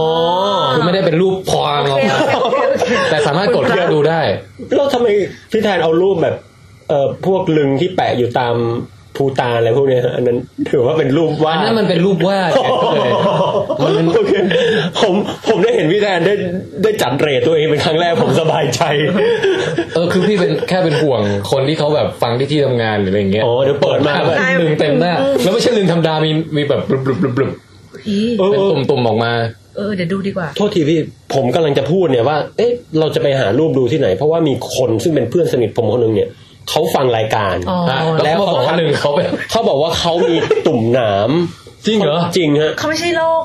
ติดต่อทางเพศ ไม่ไม่ใช่ไม่ ไม่ ใช่ คือมันจะมีที่เป็นตุ่มเพราะเป็นโรคก็มีนะ อ๋อแต่ แต่ว่ามันจะรูปร่างคนคนละลักษณะ เนี่ยเขาเลยอยากรู้ว่าเป็นอะไรถ้าเขาจับไปไม่เจ็บไม่คัน รู้สึกว่ามันอยู่กับเขามานานละ อ่า แล้วก็แบบเป็นเล็กๆนะฮะไม่ใหญ่นะฮะ เป็นไปได้ เออ เนี่ยเขาเลยบอกว่า เปิดดูรูปเนาะ ลองเปิดดูรูป ครับเนี่ยโอเคเลยฮะ แล้วก็ควรจะไปหาหมอด้วย แล้วเดี๋ยวผมจะให้เขาถ่ายส่งมาให้ ด้วยดีไหม คือโอเค พอมาดูโครงสร้างเนี่ย ถ้าเป็นของคนเนี่ยนะ ถ้าเป็นของคน เอ้ยไม่ต้องถ่ายส่งมาเว้ยไม่เป็นไร โอเค เนี่ยเดี๋ยวแม่งมาเต็มเมลบ็อกซ์หมดเลย โอเคครับ เอ้ยแค่นี้ชีวิตก็มีลึงมากพอแล้วฮะพอแล้วอ่ะขอขอพูดเรื่องนี้ให้จบสักทีเลยจะได้ไปเรื่องอื่น ครับผม ก็คือว่าถ้าเป็นของคนเนี่ยตุ่มพวกเนี้ยมันจะไม่ได้ถึงกับแหลมหรือแข็งหรืออะไร มันจะเป็น อ๋อ เหมือนกับติ่งเนื้อนิ่มๆเล็ก ๆอ่ะเออแล้วก็พอผ่ามาดูปุ๊บเนี่ย อุ้ย ข้างในเนี่ยมันก็เออไม่ได้ไม่ได้มีเคลาตินมาเคลือบไม่ได้อะไร เป็นเนื้ออย่างเงี้ยหรอ เป็นเนื้อเป็นผิวหนังที่ผูกเอ่อปูดยื่นออกมาเป็นติ่งนิดนึงแค่นั้นเอง เป็นสิวมันเป็น แล้วก็ไม่ได้มีปลายประสาทอะไรไปเลี้ยงเป็นพิเศษ เออ เออก็เลยสรุปว่าเอ้ยคนละโครงสร้างกัน อ๋อ แสดงว่าอันเนี้ยมันเหมือนกับเป็นอีกเรื่องหนึ่งเลย ครับ ที่ไม่ได้เกิดจากการ ยีนละไม่ใช่ยีนละ ไม่ใช่ยีนเก่าคืนชีพหรืออะไรอย่างนี้ อืม นะ ก็คอร์เรคชันกันไปหนึ่งเรื่องนะครับ ก็ขอบคุณคุณแน่แทนแน่ทาน เนื้อแจง คุณแน่แทนมากนะฮะ ไม่ใช่นาธานนะฮะ ไม่รู้อ่านยังไงฮะ เนี่ย นาเอนาเอทาน หรือว่าหน้าเอ็ดตาเนี่ย ผมมีความรู้สึกว่าคนที่ฟังวิดแคสทุกคนเลยนะฮะ ชื่ออ่านยากแม่งทุกคนเลย พี่ เออ ตั้งแต่คุณสวสแก้วดีแล้ว เริ่มจดเริ่มจดจำได้ใช่ไหม จำได้คนนี้มาบ่อย จำนิกทิติพงษ์ได้ อันนี้โอเค กับคุณเดี๋ยวนะมีคนใหม่ เออจำไม่ได้หรอก บางแปงส่งอุกกาบาตให้คุณนิกได้แล้วนะครับ ผมขออภัย เออนะ เดี๋ยวก็เดี๋ยวมันก็หมดอายุหรอก ไม่หยุดหมดเลยนัดส่งวันที่หกนะฮะ โอเค เห็นเห็น ครับ เห็นนะ อ่าแล้วก็มีอะไรอีก ไป อ๋ออีกเรื่องหนึงฮะที่ต่อเนื่องจากอาทิตย์ที่แล้ว ครับ สั้น ค่ะ ๆเอ่ออาทิตย์แล้วเราพูดกันถึงจริงๆไม่ใช่อาทิตย์ที่แล้วตอนที่แล้ว เออ อืมก็เราพูดกันถึงเรื่อง exoplanet อ่า คือดาวเคราะห์ที่อยู่เอ่อนอกระบบสุริยะ อืม ครับ หรือเรียกสั้นว่าดาวเคราะห์นอกระบบ อืม นะฮะว่าคนพบดวงที่อยู่ใกล้โลกที่สุด อยู่ห่างไปเพียงแค่สี่วิแสงเท่านั้น เออ โอ้โหอาทิตย์ที่ผ่านมาเพิ่งค้นพบอีกแล้วฮะ โอ้ แต่อันนี้ไม่ใช่คืออันนี้มันเป็นนอกระบบไปอีกขั้นหนึ่งอีก แปลว่าอะไร คืออันที่แล้วยังแค่นอกระบบสุริยะ แต่อยู่ในระบบ จักรวาล ดาวอื่นๆใช่ไหม เออ เอออันนี้มันคืออยู่นอกระบบดาวใด ๆ เลยอะ ดาวเคราะห์พเนจร ใช่เขาเรียกว่าเป็นโรคแพลเน็ต ดาวเคราะห์พเนจ นะฮะ ร คือเป็นดาวเคราะห์ที่แบบล่องลอยอยู่ในอวกาศเฉยๆไม่ไม่ได้แบบโคจรรอบดาวฤกษ์อะไร ลอยอยู่อย่างนั้นแหละ ลอย แล้วมันไม่เดินทาง ก็เดินทางไงแต่ว่ามันไม่ได้ไปหมุนรอบไม่ได้เป็นบริวารของ ดาวฤกษ์ ดวงอาทิตย์ ก็ ดวง คือ ใดดวงหนึ่ง แรงแรงมันไปถูกแรงแรงน้ำถ่วงอันนึงแล้วก็เดินไปแล้วก็ถูกอันนู้นดึงไปอันนี้ไปเรื่อยๆอย่างเงี้ยเหรอ คือมันไม่มีแรงขับเคลื่อนในตัวมันเองถูกไหม คือปกติดาวเคราะห์มันจะโคจรรอบดาวฤกษ์ เอออันนี้ แต่ ก็ ดาวเคราะห์ตัวเนี้ยไม่โคจรรอบระบบดาวฤกษ์ นั่นดิแล้วมันจะยังไง มันก็โคจรรอบกาแล็กซีไปเฉยๆเปรียบเสมือน มันก็วนไปรอบรอบกาแล็กซีโดยไม่ได้หมุนรอบ ดาวฤกษ์ ฤกษ์ แล้วมันแล้วแรงโน้มถ่วงจากอะไรดึงให้มันโคโคจรอะ เอ่อใจกลางกาแล็กซี่ฮะ อ๋อ ใจกลางกาแล็กซี่มีมวลเยอะมากก็คุณก็ดึงให้มันโคจรได้ อ่า อืม โอเคนะ อืมเคลีย ที ร์ เนี้ยเอ่อ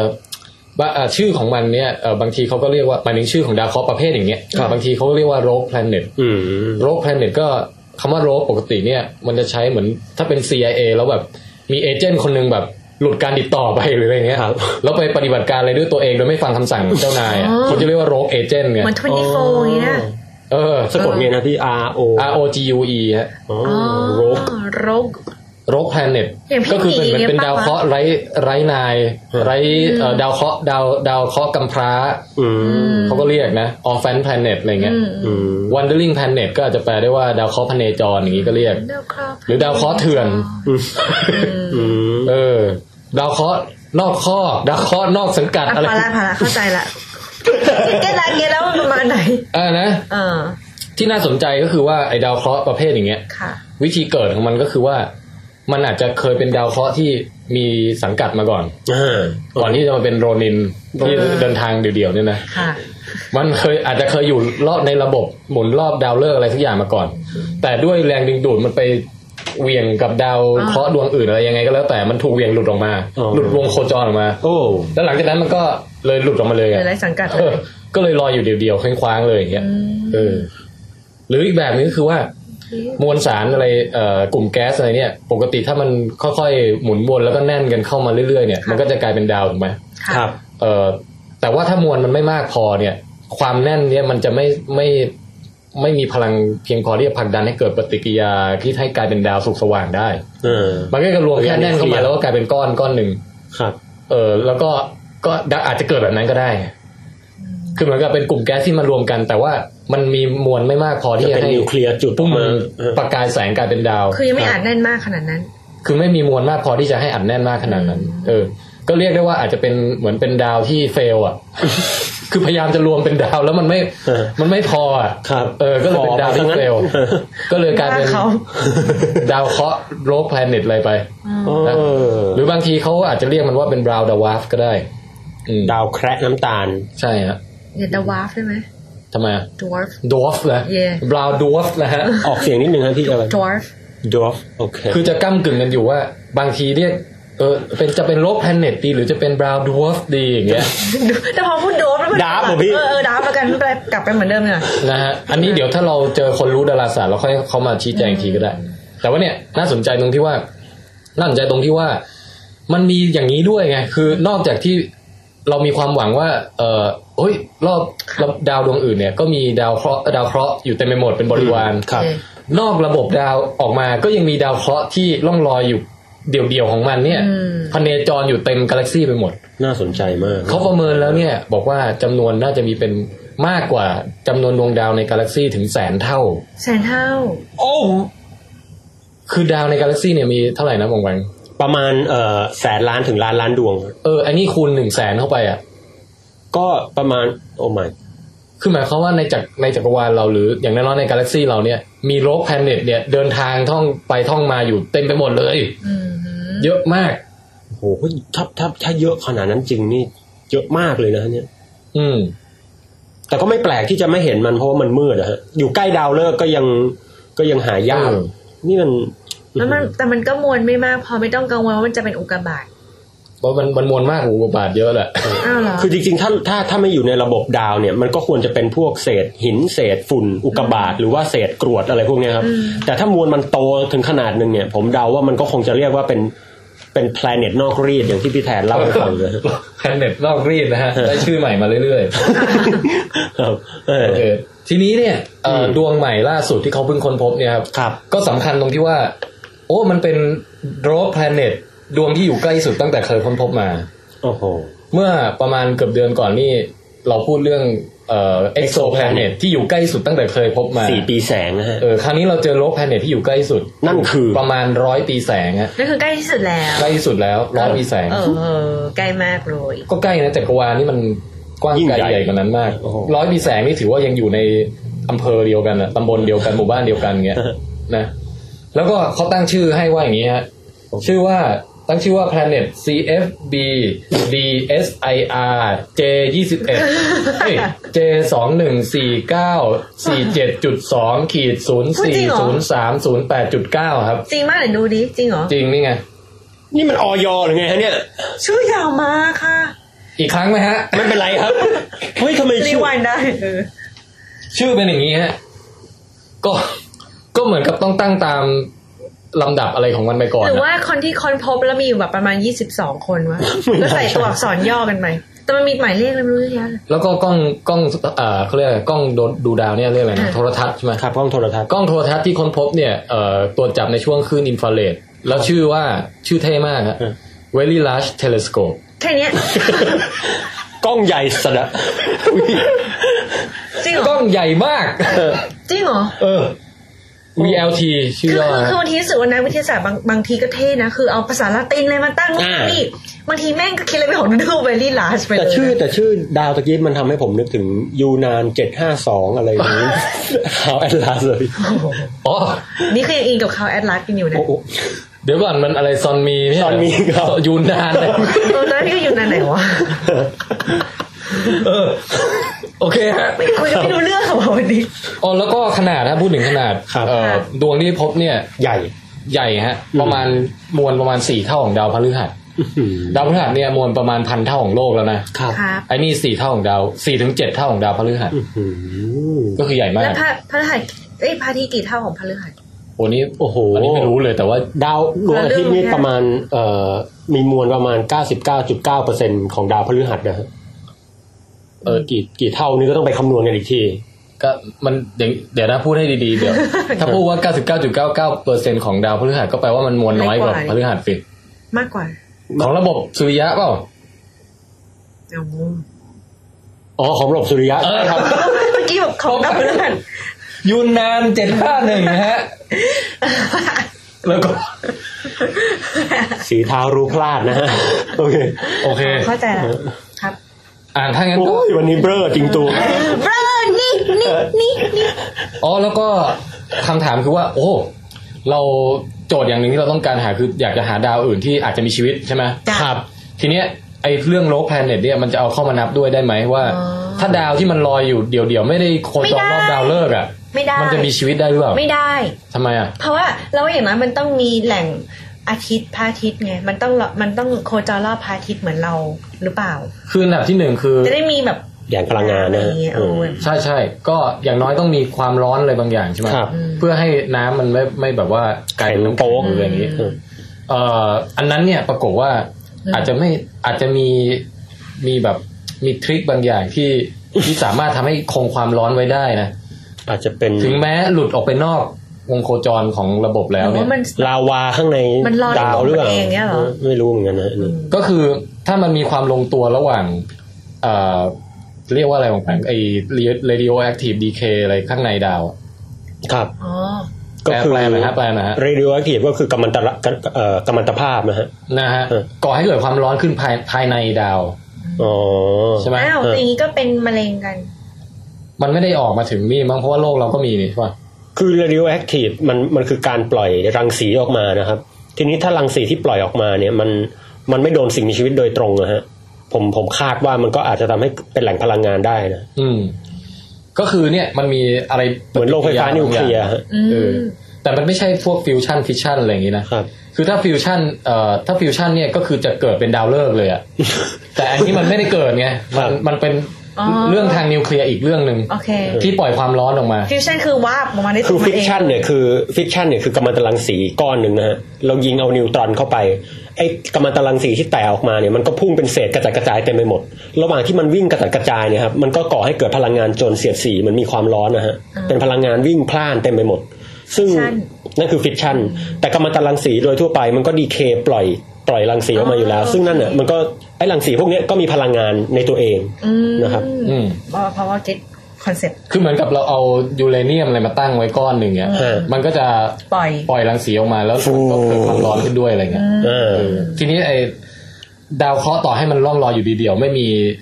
ผู้ปกครอง ครับ ไม่มีผู้ปกครองเนี่ย เออ มันก็อาจจะยังมีความร้อนอยู่ภายในได้ โอ้ เออแล้วก็อาจจะมีเรื่องของคล้ายๆ แบบเป็นภูเขาไฟแมกมาอะไรอยู่ใต้ใต้ผิวมันอ่ะ เอออันนี้ก็ ที่ ไม่ แบบ แน่เหมือนกัน เก็บความร้อนเอาไว้อะไรเงี้ย ครับ ถ้าชั้นบรรยากาศชั้นเปลือกของมันมีมีความเหมาะสมลงตัวอะไรบางอย่าง มันอาจจะเก็บความร้อนไว้ได้นานพอสมควร อืมแต่ก็นะครับ เออ ไอความลงตัวนั้นก็เกิดขึ้นยากนะฮะ ก็ไม่แน่แต่ว่า เพราะดาวมันแต่ดาวมันเยอะจ มั ริ น งๆ เยอะมาก ไม่แต่แต่เดี๋ยวก่อน ถ้ามันไม่มีพระอาทิตย์หรืออะไรอย่างงี้ มันก็เป็นดาวที่มืดเลยดิ ใช่คือคือเรื่องความร้อนเนี่ยโอเค อาจจะ เออ อาจจะร้อน ต้นไม้ อุ่นๆเพียงพอได้ แต่เรื่องแสงเนี่ย คือในเมื่อมันไม่มีดาวอะไรอยู่ใกล้ มันก็เป็นดาวที่เป็นดาวเคราะห์ที่มืดมีแต่กลางคืน อาจจะไม่มีพระอาทิตย์ไม่มีไม่มีพืชถ้าเกิดเขาใช้ระบบเดียวกับเรา แต่ถ้าผมเป็นนักวิทยาศาสตร์ที่อยากจะให้มีผมก็จะบอกว่ามันอาจจะมีสิ่งนี้สปีชีส์หนึ่งที่เอ่อถ่ายรับพลังงานมาจากความร้อนไม่ต้องรับแสงก็ได้ อ๋อยูนิคอ คื ร์น อแม้แต่ในบนโลกของเราเนี่ย สิ่งมีชีวิตก็สามารถอยู่ได้ในที่ที่ไม่มีแสงเลย อ๋อ มันมีแหล่งพลังงานอย่างอื่นที่ออกมาจากใต้โลก ทะเ อ๋อเหรอฮะอันนี้ อืมอืม โอ้ เป็นใต้ทะเลหรอ ใต้ทะเลลึกเนี่ยมีสิ่งมีชีวิตที่เป็นระบบนิเวศอยู่เลยที่ โอ้ อยู่ได้โดยไม่ต้องไม่ต้องรับพลังงานจากแสงอาทิตย์เลย ไม่ได้เข้ามาเกี่ยวข้องเลยเออ มันต้องหน้าตาน่าเกลียดถ้าเราเจอมันเนาะแบบไม่ มีลูกกระตา โอ้ลูกกระตายนี่ไม่น่าจะมีนะ อืมแล้วตัวแบบเป็นเมือกเมือก เอาแล้วครับแหมในบรรดาดาวทั้งหลายไม่แน่นะ เออเรื่องสิ่งมีชีวิตใต้ทะเลเดี๋ยวค่อยค่อยค่อยเก็บไว้สักสักตอนหนึ่งเพราะมีอะไรน่าสนใจเยอะ ๆได้ได้ได้ อืม แต่แต่พวกนักวิทยาศาสตร์ที่ไม่เชื่อทฤษฎีพวกเนี้ยนะฮะบางทีเขาก็จะพูดประมาณว่า โอกาสที่จะมีสิ่งมีชีวิตเนี่ยนะ โอ้โห มันก็เหมือนกับลมพายุทอร์นาโดที่พัดเศษเหล็กมารวมกันเป็นเครื่องบินจัมโบ้นั่นแหละ อืม โอ้โห เปรียบ ข เล อยแฝงราวกับอ่านใจพี่เลย โอ้ เพราะเรื่องต่อไปพี่พูดเรื่องนี้พอดีเลยเว้ย โอ้ เนื้อครูหรือเปล่านะคะ ไม่รออยู่ไงว่าจะมีใครพูดอะไรมา เพื่อจะจับมาโยงสู่เรื่องต่อไปได้ ซึ่งเรื่องต่อไปนั้นคือ คือ เรื่องต่อไปคืออย่างนี้ครับ แหมชงกันดีจริง ก็คือว่า เออเมื่อวานนี้เองฮะ พี่เพิ่งไปนี่มาไง ๆ ครับ ไปงาน H H H H อะไรวะ ตัวหินนะ อ๋อ เพิ่งไปหัวหินมาฮะ ครับ แต่ไม่ได้ไปเที่ยวนะครับ เออ เอ่อจริงๆก็ไปเที่ยวด้วยแหละฮะ แต่ว่าเอ่อก็ไปทำงานด้วยก็คืออา ซึ่งคือไปทำ ธนาคารไทยพาณิชย์เนี่ย โอ้ เอ่อเขาจัดเป็นกิจกรรมค่ายค่ายวิทยาศาสตร์ฮะ โอ้โห ก็มีเด็กเอ่อจำนวนมาก ครับ ร่วมกิจกรรมกัน อื้อหือ แล้วพี่ก็คล้ายๆว่าเป็นหนึ่งในวิทยากรที่ไปพูด อ่า เอ่อช่วงกลางคืน อ๋อ นะ ก็ อันนั้นอันนั้นเอ่อตัดข้ามช็อตไปเลยแล้วกัน ครับ หลังจากพูดจบเด็กก็มีคำถามมา ถามว่า เออ ก็คือเดี๋ยวเอันนี้ก่อนปองแปงเคยเป็นไหมแบบเวลาเราไปตอบคำถามสดๆอะ ครับ แล้วเราก็ตอบไปอย่างแบบ เอออะไรก็ตามที่เข้ามาในหัวเรานะจังหวะนั้นอะ อืม บางทีก็มีบ้างฮะ เออ แล้วพอ แล้วพอกลับมาถึงบ้านเราก็รู้สึกว่าเฮ้ยจริงๆ เราน่าจะน่าจะตอบให้ดีกว่านี้ว่ะ อืม ถ้า เออ เป็นแบบแบบนั้นบ่อยเลยฮะ บ่อยว่ะเนี่ยพี่เป็นอยู่เนี่ยตอนเนี้ย ครับ พี่รู้สึกว่าไอ้ที่พี่ตอบไปมันยังไม่ฟินอะ อืม คำถามของน้องเขาเนี่ย เอ่อ คือว่า เอ่อ พี่คะวิวัฒนาการเนี่ยตกลงมันเป็นความบังเอิญหรือเปล่า เออ แล้วพี่ก็ตอบอะไรไม่รู้ยืดยาว แล้วสุดท้ายมานั่งคิดที่บ้าน มันยังไม่ฟินว่ะที่ตอบไปอ่ะ มันต้องบอกต้องตอบว่ามันใช่ความบังเอิญใช่ไหมฮะ คือ เนี่ย พี่ขึ้นต้นไปบอกว่า เออมันเป็นทั้งสองอย่างครับ อ๋ออ๋อ มันเป็นทั้งที่บังเอิญ มี คือมันในกระบวนการวิวัฒนาการมีทั้งส่วนที่บังเอิญและส่วนที่ไม่บังเอิญ ครับ เออ แล้วหลังจากนั้นพี่ก็มั่วซั่วอะไรไปไม่รู้ ครับ แต่ว่าเนี่ย การทำวิดแคสก็ดีอย่างหนึ่งมันทำให้เราได้มีโอกาส ยาว สารภาพบาป แน่เลย เออกับตัวกับ ใจ แก้ตัวเป็นครั้งที่สองก็เลยเนี่ยจะมาตอบให้แบบ สั้นๆนะ ในรายการ เออ สั้นๆสั้น อืมได้ได้ ๆคือมันมันนึกนึกอุปมาอุปไมยอะไรบางอย่างออกไงที่น่าจะช่วยเข้าใจเรื่องนี้มากขึ้น แล้วเราเพิ่งมานึกออกทีหลังหลังจากงานเลิกไปแล้วอะไรอย่างเงี้ยนะ อืม เออ ก็คืออย่างนี้ คือวิวัฒนาการเนี่ย เออ มันมีส่วนที่เอ่อเป็น chance หรือเป็น random หรือว่าเป็นความบังเอิญก็คือส่วนที่เป็น mutation เออ mutation หมายความว่า การกลายพันธุ์ เราผลิตรุ่นต่อไปออกมาปุ๊บเนี่ย เราไม่รู้ว่า เออจริงๆ ไม่จำเป็นต้องเป็น mutation อย่างเดียวด้วย การมีเซ็กซ์ก็เป็นเปรียบเสมือนการสับไพ่ อื นะ ม ก็คือว่าลักษณะของรุ่นต่อไปเนี่ย มันเกิดมาอย่าง random อ่ะ เราไม่ได้คัดเลือกแบบแหมต้อง ยังไม่ถึงขั้นคัดเลือกไง เออ คือขั้นแค่เกิดออกมาก่อนเงี้ย ครับ ลูกเอ่อรุ่นต่อไปจะออกมามีลักษณะอะไรยังไงบ้าง มันมันเป็นแรนดอมขึ้นมา ครับ ความแรนดอมนั้นอาจจะเกิดจากมีการกลายพันธุ์ที่เกิดขึ้นใหม่ก็ได้ อืม เป็นมิเทชันก็ได้ ครับ หรือว่าอาจจะเป็นการแค่แบบเอายีนนู้นไปสลับยีนนี้ระหว่างเรากับเอ่อกับคู่ที่มีเซ็กกับเราอะไรเงี้ย ครับ เออเหมือนสับไพ่อ่ะ เอ่า ก็จะเกิดคอมบิเนชันใหม่ๆขึ้นมาที่อาจจะไม่เคยมีมาก่อนหรืออะไรก็แล้วแต่ อ่านั่นคือแรนดอมละ นี่คือแรนดอมนี่คือส่วนที่แรนดอม แล้วส่วนที่มันไม่แรนดอม แต่ส่วนที่ไม่แรนดอมคือกระบวนการที่เกิดขึ้นต่อจากนั้น คือว่าพอมีความหลากหลายให้เลือกแล้วเนี่ย ตัวที่ถูกเลือกอ่ะจะมีทิศทางที่ชัดเจนเสมอ นั่นก็คือ จะต้องเป็นตัวที่มีลักษณะที่มันสามารถเอ่ออยู่รอดและสืบพันธุ์ได้ดีที่สุด ต้องต้องต้องชัดเจนด้วยนะว่าใน environment หรือในสิ่งแว ใช่ ด ใช่ ล้อมณ ภาย ข ภาย ณะ ใต้ นั้นเลย เงื่อนไขณที่นั้นและณข ตร ณะ งนั้ นั้น น เลย เพราะว่าสิ่งเงื่อนไขสิ่งเหล่านี้มันก็มีการเปลี่ยนตามการเวลา ซึ่งก็ทำให้ค r i ทีเ i ียในของสิ่งที่ดีที่สุดก็เปลี่ยนไป อืม ลักษณะก็เปลี่ยนไป ทีนี้ไอ้ตรงนี้อาจจะเข้าใจยากนิดนึง อืม มันเหมือนกับว่าไอกระบวนการเอ่อที่ที่ตัวที่มีดีอะไรบางอย่าง โดยแรนดอมแล้วดีขึ้นมาเนี่ย ครับ ไอตัวเนี้ยจะถูกเซฟเก็บไว้ คือ เออ ยีนของมันจะถูกเซฟเก็บไว้ด้วยด้วยการเพิ่มจำนวนในรุ่นต่อไป เอ่า ตรงนี้คือส่วนที่ไม่แรนดอม อ๋อ มันมันเปรียบเสมือนนี้ไง เปรียบเสมือนว่า ถ้าพี่ให้บองแปงทายเลขเจ็ดหลัก ครับ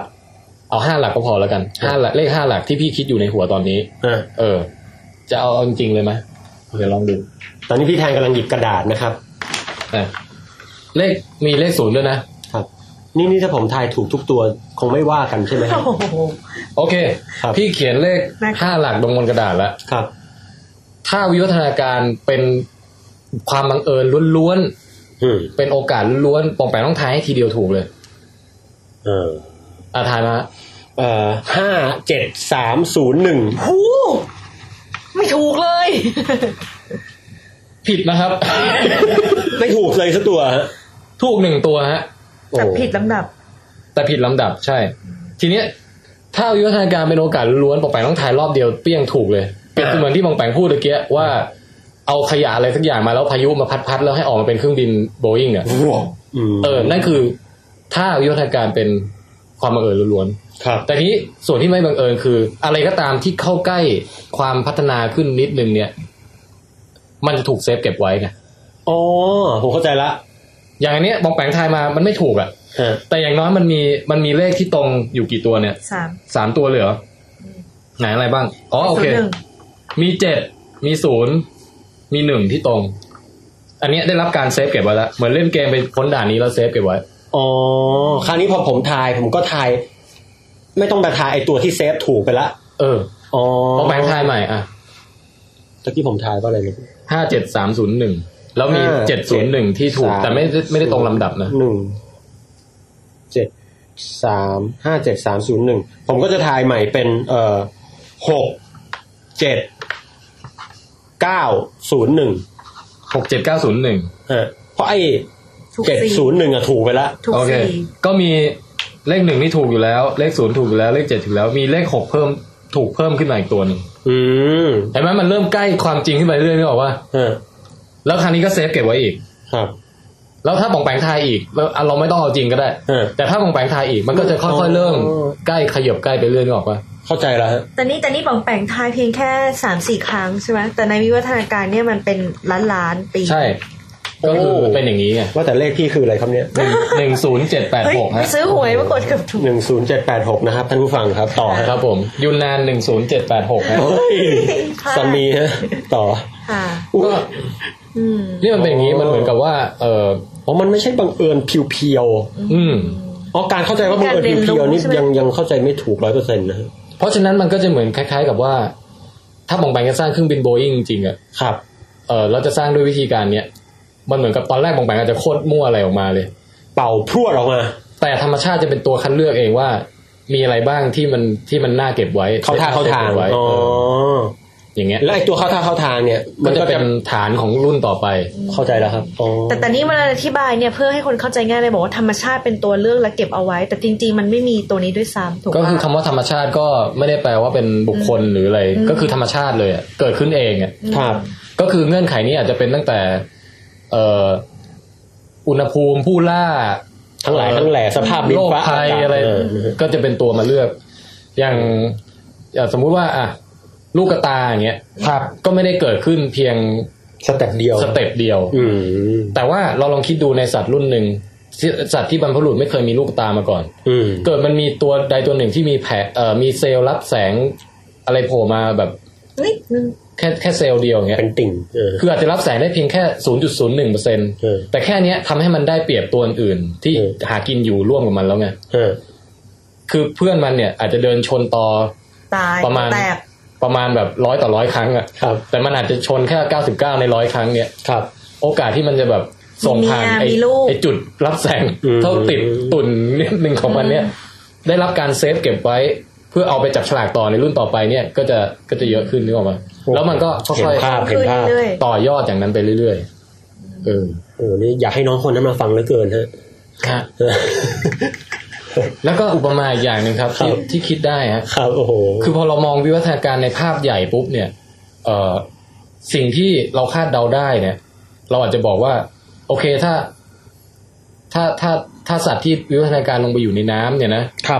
เออมันก็ต้องต้องมีอวัยวะบางอย่างแหละ ที่อาจจะเป็นครีบหรือเป็นอะไรที่ช่วยให้มันเคลื่อนไหวในน้ำได้ดี เออ นะเออหรือว่ามันต้องมีการหายใจ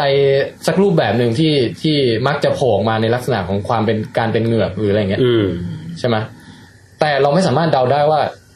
ตัวอะไรบ้างที่มันจะลงไปอยู่ในน้ำ ครับ โดยความพลิกผันทางประวัติศาสตร์อะไรเงี้ย ครับ เราไม่สามารถเดาได้ว่า เอ้ย ในบรรดานกเนี่ย นกเพนกวินน่ะถึงจะต้องลงไปอยู่ในน้ำน่ะในประวัติศาสตร์โลกอีกเวอร์ชันหนึ่งอาจจะเป็นนกอีมูก็ได้หรืออย่างเงี้ย อ๋อ เราไม่รู้ว่าใครที่จะลง เออเราไม่รู้ว่าใครที่จะลง ครับ นั่นคือความแรนดอมใช่ ๆ ไห ตรมงนี้คือความแรนดอตรง ม นี้ความแรนดอม เออ เอ่อแล้วก็แต่ความไม่บังเอิญก็คือว่าไม่ว่าในโลกที่โลกไหนก็ตามอ่ะมันน่าจะต้องมีผู้ล่าเกิดขึ้น มันน่าจะต้องมีผู้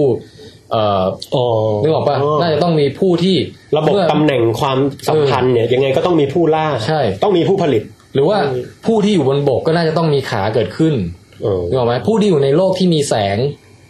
ก็น่าจะต้องมีอวัยวะรับแสงเกิดขึ้น ครับ เออ แล้วสมมุติดาวดวงอื่นเนี่ย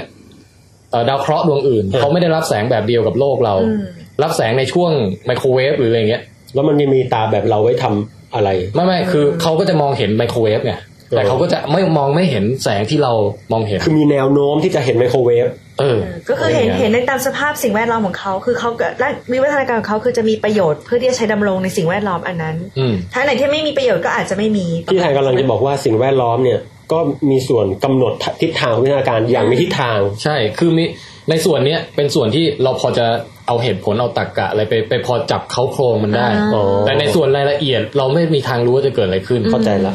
ดังเช่นเดียวกับสายน้ำฮะ ยังไงครับ สายน้ำเนี่ยเรารู้ว่ายังไงมันก็ต้องไหลสู่ที่สูงไปที่ต่ำ ครับ จ้ะ เรารู้ว่ายังไงมันไหลมาเนี่ยมันก็ต้องคดเคี้ยวเลี้ยวรถไปเรื่อย ครับ ๆ เพราะมันไปชนอุปสรรคไปกัดก่อนตรงนู้นไปทับถมตรงนี้มันก็ต้องโค้ยเคี้ยวเลี้ยวรถไปเรื่อย แต่เราเดาไม่ได้เป๊ะๆว่ามันจะคดเคี้ยวไปในลักษณะรูปแบบเช่นใด อืม นึกออกไหม ลึกซึ้ง เกือบเกือบอืม เนี่ยคืออุปมาอุปไมยว่าวิวัฒนาการก็เป็นทำนองนั้น ฟินฮะ เข้าใจละก็คือมันก็จะมีแพทเทิร์นบางอย่างที่ชัดเจนในขณะเดียวกันก็จะเป็นบางสิ่งที่มันแรนดอมเรากำหนดทิศทางหรือว่า ในความแน่นอน predict ไม่ ก็ ได้ มีความไม่แน่นอน ครับผม และในความไม่แน่นอนนั้นก็มีความแน่นอน จริง ครับ จริงงงนะ โอเคฮะ งง ครับ ยิ ผ ง ม งงยิงงง อ๋อ นะ เป็นงี้นี่เองนะฮะ ฮะ นั่นก็ นี่ คือ คือฟินแล้วนะตัวเองรู้สึกฟินละ เออเราจัดไปกี่เรื่องละสามเรื่องของเราหมดแล้วฮะ ค่ะ ต่อไปเนี่ย ก็มีอีกเรื่องหนึงของปองแปงครับ ค่ะ โอเคครับ ค่ะ อาบัน จ๋าหมี เอ้ยอ่ะคุณแทนไทย เออ เรื่องต่อไปเนี่ยนะ เป็นเรื่องที่ปองแปงจะนำมาเล่า ครับ ค่ะ อืมเป็นเรื่องอะไรปองแปง ททำไมต้องทำเสียงกันฮะ เอางี้สืบเรื่องจากอะไรก่อนเดีย คือมีแฟนเพจที่สนใจในรีวิทแคสเนี่ยก็มาสอบถามกันจำนวนหนึ่งแล้วกันนะฮะ ครับ เกี่ยวกับอยากให้เล่าเรื่องไฟโบนัชชี เรียกว่าฟิโบนาชีแล้วกัน ฟิโบนัชชีนัมเบอร์ คือมัน ฟิบูน่าชิ ไม่ได้ฟิโบนาชีฟิโบนาชีเงี้ย แบ เอบ อ อิตาลีมาก เออฮะ ค่ะ ครับ จริงๆคืออะไรคะ แล้วปองแปงพูดดิ ฟิโบนัชชี โอเค เขาออกฝรั่งเศส นะ อ่ะอย่างไรก็ตามนะฮะก็เรื่องฟิโบนัชชีเนี่ยนะครับ จะขอเอามาเล่าให้ฟังคร่าวๆแล้วกันนะฮะ ก็มีคนถามว่าเออมันเป็นเรื่องที่น่าสนใจ อืม นะครับ คือตอนเนี้ยเอ่อทั้งปองแปงทั้งพี่ก็เหมือนก็เคยได้ยินเรื่องพวกนี้มาบ้าง แล้วก็ได้ไปอ่านมาคนละนิดคนละหน่อย ครับ แต่ยังไงในการเล่าวันเนี้ยคงคงไม่สามารถที่จะเล่าจนถึงถึงเกินถึงแก่นอะไรได้ แต่เหมือนกับว่าเป็นเรื่องที่เอามาจ่าหัวไว้ก่อน ครับ แล้วถ้าถ้า อ่า เออมีรายละเอียดเพิ่มเติมอะไรยังไง ก็จะนำมาเล่า เออ เอา สู่กัน เอา ฟัง เอา ใน ให้ ครั้ อั ง น ต่ บา อ สา ไป มันชนเข้าใจก่อนว่าอะไรคือ เอาเป็นเบื้องต้นอ่าในเบื้องต้น ครับ นะ คืออย่างนี้ก่อนนะฮะ ค่ะ ที่หลาย ๆ คนเข้าใจเอ่อคลาดเคลื่อนไปนิดหน่อยอย่างแรกเกี่ยวกับฟิโบนัชชีผมเรียกฟิโบนัชชีแล้วกันนะฮะ โอเคได้ได้ ครับอุ้ยเกรงคือฟิโบนัชชีนัมเบอร์เนี่ย คนมักจะเข้าใจว่าไอ้ตัวนี้มันแฝงอยู่ในของทุกอย่างทุกสิ่งแทบทั้งทั้งหมดในโลกใน เออง านต่างๆ ซึ่งอันเนี้ยเดี๋ยวจะบอกให้ฟังว่าเข้าใจผิดอะไรบ้างนะครับ ครับ ก่อนอื่นก็จะเกริ่นก่อนว่าฟิโบนัชชี มันคือ มันคืออะไร คืออย่างนี้ฮะฟิโบนัชชีเป็นชื่อของคนนะฮะ เอ้อ คนที่คิดเรื่องนี้ขึ้นมาเนี่ยเขาชื่อฟิโบนัชชีนะครับ อะไรวะ แล้วก็สิ่งที่คิดขึ้นมาเนี่ยฮะเขาเรียกว่าอนุกรมของฟิโบนัชชีนะครับ ครับ อนุกรมก็คือเลขที่เรียงกันอย่างมีแบบแผนอย่างหนึ่ง ฮะ เช่นหนึ่งสามห้าเจ็ดเก้า อ่า อันนี้ก็คืออนุกรมของจำนวนขี้ ครับ ค่ะ นะฮะหรือ พี่เต้า ชิดนัมเบอร์ ไม่ใช่ฮะจะ รู้เลย ออสฮะหรือว่าเอ่อหนึ่งเอ่อ สอง ห้าสิบสิบห้ายี่สิบ โอ้อันนี้ก็คือเพิ่มทีละห้า เพิ่มทีละห้ามีกฎบางอย่าง อ่า สองสี่หกแปดสิบ อ่าก็คือพอพอ แล้วฮะผมเข้าใจแล้วว่าโดนเบรกเนี่ยมันเป็นยังไง อ่ะ ส่วนอนุกรมฟิโบนัชชีมีความพิสดารอย่างหนึ่งฮะก็คือเลขมันจะเป็นอย่างนี้ฮะหนึ่งหนึ่งสองสามห้าแปด อ๋อ สิบสาม โอเค เอ้าอาบันรู้เหรอว่ายังไง อ้าวก็หนึ่งบวกหนึ่งเท่ากับสอง เออ สองบวกหนึ่งเท่ากับสาม อ่ะ โอ้ โอ้โห เรียนรู้เร็วมาก เพราะเราชอบบวกเลขป้ายทะเบียนแท็กซี่หรืออะไรอย่างนี้บ่อยๆไง เอาแล้วไงต่อแล้วไงสามแล้วอะไรต่อ นะก็เดี๋ยวนะก็ก็ห้าก็ห้าบวกสามก็เท่ากับแปดถือว่าแปดบวกห้าเท่ากับสิบสาม ก็จะไปเรื่อยๆ ครับ ก็ไปเรื่อยๆ ก็เป็นอนุกรมอีกตัวหนึ่งฮะ เดี๋ยวปองแปงช่วยช่วยนิยามให้ชัดเจนอีกทีเพราะตะกี้อาบันเหมือนกับแบบเฉลยมาอย่างรวดเร็ว คืออนุกรมตัวนี้ก็คืออนุกรมที่เริ่มต้นขึ้นมาเป็นหนึ่งก่อนนะครับ ครับ แล้วก็ถือว่าก่อนหนึ่งไม่มีอะไรก็ซ้ำสักตัวหนึ่งเป็นหนึ่งอีกทีหนึ่ง ฮะ นะฮะหรือถ้าก่อนหนึ่งเป็นศูนย์ซะก็คือหนึ่งบวกศูนย์เป็น คือมันเป็นอนุกรมที่บวกเลขตัวมันกับก่อนหน้าเพื่อสร้างลำดับตัวต่อไป ค่ะ หนึ่งแล้วก็หนึ่ง เป็น หนึ่งบวกหนึ่งเป็น ส สอ อง ง สองมันก็บวกตัวตัวก่อนหน้านั้นคือหนึ่งอะนะฮะก็เป็นตัวต่อไปก็เป็นสาม สามบวกตัวที่แล้วคือสองก็เป็น ห้า ห้าห้าบวกสามตัวที่แล้วก็เป็น แปด แปดบวกห้าตัวที่แล้วก็เป็น สิบสาม สิบสามบวกแปดตัวที่แล้วก็เป็น ยี่สิบเอ็ด ถูกครับ โอ้ย อ่าเดี๋ยว ทีนี้ ไปเรื่อยๆอะ สนุกจัง อืม อนุกรมตัวนี้ฟังดูเหมือนแบบอ้าวแล้วไงอ่ะ ไม่เห็นมีอะไรเลย คืออย่างนี้ฮะ มันมีโจทย์ปัญหาตัวหนึ่งซึ่งมีเลขตัวนี้แฝงอยู่นะครับ คืออ ม ปริศนาเกี่ยวกับกระต่ายฮะ เออ สมมติสมมติว่า เออ เออสมมุติว่ามีกระต่ายอยู่คู่หนึ่ง ค่ะ เป็นสามีภรรยากันนะนะครับ ค่ะ พอผ่านไปหนึ่ง ก็ตายร้องจีจีเลย พอพอผ่านไปหนึ่งปีกระต่ายตัวนี้ก็โตฮะเป็น ค่ะ เป็นผัวเมียกันนะครับ แล้วก็มีลูกครับ ครับ กฎก็คือสมมุติว่าพอกระต่ายเนี่ยใช้เวลาหนึ่งปีในการโตแล้วมันแพร่ลูกออกมาหนึ่งคู่นะฮะ ครับ ถามว่าพอผ่านไปตามแต่ละปีแต่ละปีเนี่ยมันจะมีกี่คู่ อ๋อ เออนั่นคือเราจะพบว่าจำนวนคู่ของมันเนี่ยเป็นลำดับฟิโบนัชชีก็คืออย่างเช่นนะฮะปีที่ศูนย์เริ่มมามีกระต่ายมาคู่หนึ่งคุณบาลเลี้ยงกระต่ายคู่หนึ่ง อืม เป็นสอง พอครบหนึ่งปีมันโตขึ้นละ ค่ะ ก็เป็นหนึ่งคู่เหมือนเดิมจริงไหมฮะแต่ ถูก แต่แต่แต่โตขึ้น ใช่ใช่ พอผ่านไปอีกปีเป็นกี่ตัวเป็นเป็นกี่คู่ฮะไอตัวเดิมก็ยังอยู่แล้วมันก็แพร่ลูกออกมาอีกคู่หนึ่ง ก็เป็น คู่หนึ่ง สี่ ใช่ไหม ก็เป็น คู่ สี่ หนึ่ง ตัว เอ้ยก็เป็น ก็ สอ เป็ ง น คู่ สองคู่ อ๋อเป็นสองคู่ โอเค พอผ่านไปอีกปีหนึ่ง แต่ละคู่มีลูกเนี่ยเหรอ อ่าคู่ตัวเดิมคู่เดิม ค่ะ ก็แพร่ลูกมาอีกคู่หนึ่งคือมันปั๊มทุกปีอะ โอ ฮะ เคค่ะ แล้วไอ้คู่ที่เป็นเด็กตะเกียก็โตละคราวนี้ก็มีสามคู่แล้วใช่ไหมฮะ ค่ะ อ๋อ แต่ลูกมันยังไม่โตพอ เอออ่ า ทีนี้ไอ้คู่ที่โตปั๊มใหม่ละ มันก็จะกลายเป็นห้าคู่ ตายตาย อย่างเงี้ยฮะ โอ้ไปอย่างนี้ ฟิโบ เรื่อย นาชิอธิบายกันแพร่พันธุ์ของกระต่ายนั่นเอง ๆแล้วคือคุณฟิโบนาชีตกลงเขาเป็นนักเลี้ยงกระต่ายเหรอฮะ ไม่ไม่ใช่ครับเป็นนักคณิตศา ขา สต ย ร์ ของอยู่แถวจตุจักรอย่างนี้มาฮะ แล้วเขามาคิดเกี่ยวกับเรื่องกระต่ายนี่ไง คืออันนี้มัน ทำไมอ่ะ ไม่กระต่ายที่มันเหมือนแบบสมมุติขึ้นมาเฉย อ๋อ ๆเอาเป็นฮิปโปเป็นอะไรก็ได้ ฉันก็นึกว่าคุณฟิโบนาชิคิดมาเพื่อเรื่องกระต่ายโดยเฉพาะเลยไง แต่ทำเป็นเล่นไปนะครับ ค่ะ ไอ้ลำ ลำดับพวกเนี้ยฮะ กระต่าย อย่างน้อยก็เป็นเขาเรียกว่าโมเดลแรก ๆ เกี่ยวกับสิ่งมีชีวิตว่าเอ่อถ้าถ้าคุณจะสร้างโมเดลเกี่ยวกับสิ่งมีชีวิตว่าต่อไปมันจะมีสักกี่ตัว ก็เป็นโมเดลหยาบๆแล้ว ค่ะ แต่จริงๆคือมันก็จะมีการล้มตายบาดเจ็บบ้าง อืม ปีนี้มันไม่อยากผสมพันธุ์บ้างอะ เป็ ไร นหมันบ้างเป็นเกย์บ้าง นะฮะนั่นแหละครับ ครับ ทีนี้เอ่อแล้วเฉพาะเรื่องกระต่ายเท่านั้นหรือที่มันมีความน่าสนใจ ไม่น่านะาจะ ไม่ใช่แน่นอนนะ เออ ทีนี้ เอ่อในเวลาต่อมานะครับเขาก็พบว่าไอ้ลำดับฟิโบนัชชีเนี่ยมันไปปรากฏอยู่ในสามเหลี่ยมปาสคาลครับ เฮ้สามเหลี่ยมปาสคาลเนี่ยนะฮะถ้าเราเด็กๆที่เรียนเอ่อมัธยมปลายนะฮะ ครับคุณ ก็จะพบว่าสามเหลี่ยมปาสคาลเนี่ยมันเป็นวิธีการจำง่าย ๆ เกี่ยวกับทฤษฎีบททวินามการกระจายเลขนะฮะเช่น ถ้าผมบอกว่า โอ้โห a บวก b ทั้งหมดยกกำลังเจ็ด ฮะ ผมอยากจะรู้ว่ากระจายออกมาแล้วเนี่ยมันจะเป็นพหูนามหน้าตายังไง เอ อะไร อ พระหูนามา คืองี้ค เอา รับ ลองลองถ้าเวลาพูดพหูนามแล้วก็บอกด้วยว่าภาษาอังกฤษคืออะไร โพลิโนเมียล อ๋อ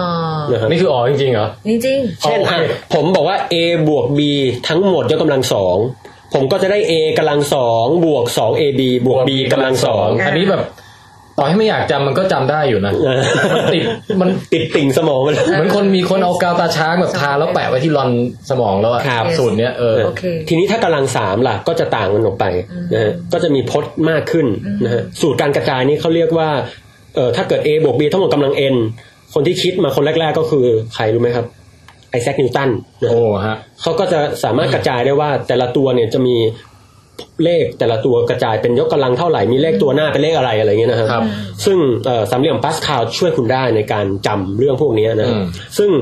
ในสามเหลี่ยมปาสคาลก็บังเอิญมีลำดับของฟิโบนัชชีอยู่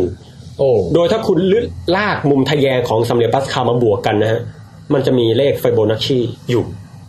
อืม นะฮะซึ่งซึ่งตรงนี้ต้องต้องวาดรูปหรือว่าเอาแผนผังมาให้ดูเท่านั้นนะฮะ ฮะ อธิบายเนี่ยยังไงก็มีข้อจำกัดคุณอย่าทำตาเหล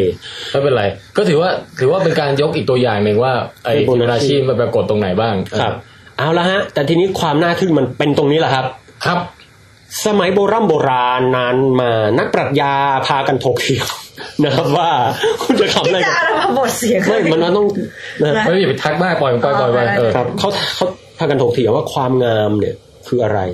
โอ้ มันมีความงามที่เป็นสากลหรือไม่ หรือความงามมันขึ้นอยู่กับเอ่อแต่ละแต่ละปัจเจกบุคคลนะ วั ฮะ ฒนธรรมหรืออะไรอย่าง เอ เงี้ย อ อืม นักคณิตศาสตร์กลุ่มหนึ่งก็เชื่อว่าความงามอันเป็นเอกอุนิรันดร์การนามธรรมยิ่งใหญ่ บริสุทธิ์ซึ้งแฝงอยู่ในคณิตศาสตร์นั่นเขาเรียกความงามเหล่านั้นว่า เขาเชื่อว่าความงามนั้นเนี่ยฮะแฝงอยู่ในสิ่งที่เรียกว่า golden ratio หรือสัดส่วนทองนะฮะ กูเดนเรชู พังพังพังพังพังพัง ซึ่ง golden ratio เนี่ยนะครับ ผมจะไม่ได้ยินเสียงเราเนี่ยนะฮะ ซึ่ง golden ratio เนี่ยครับมันเกิดมาจาก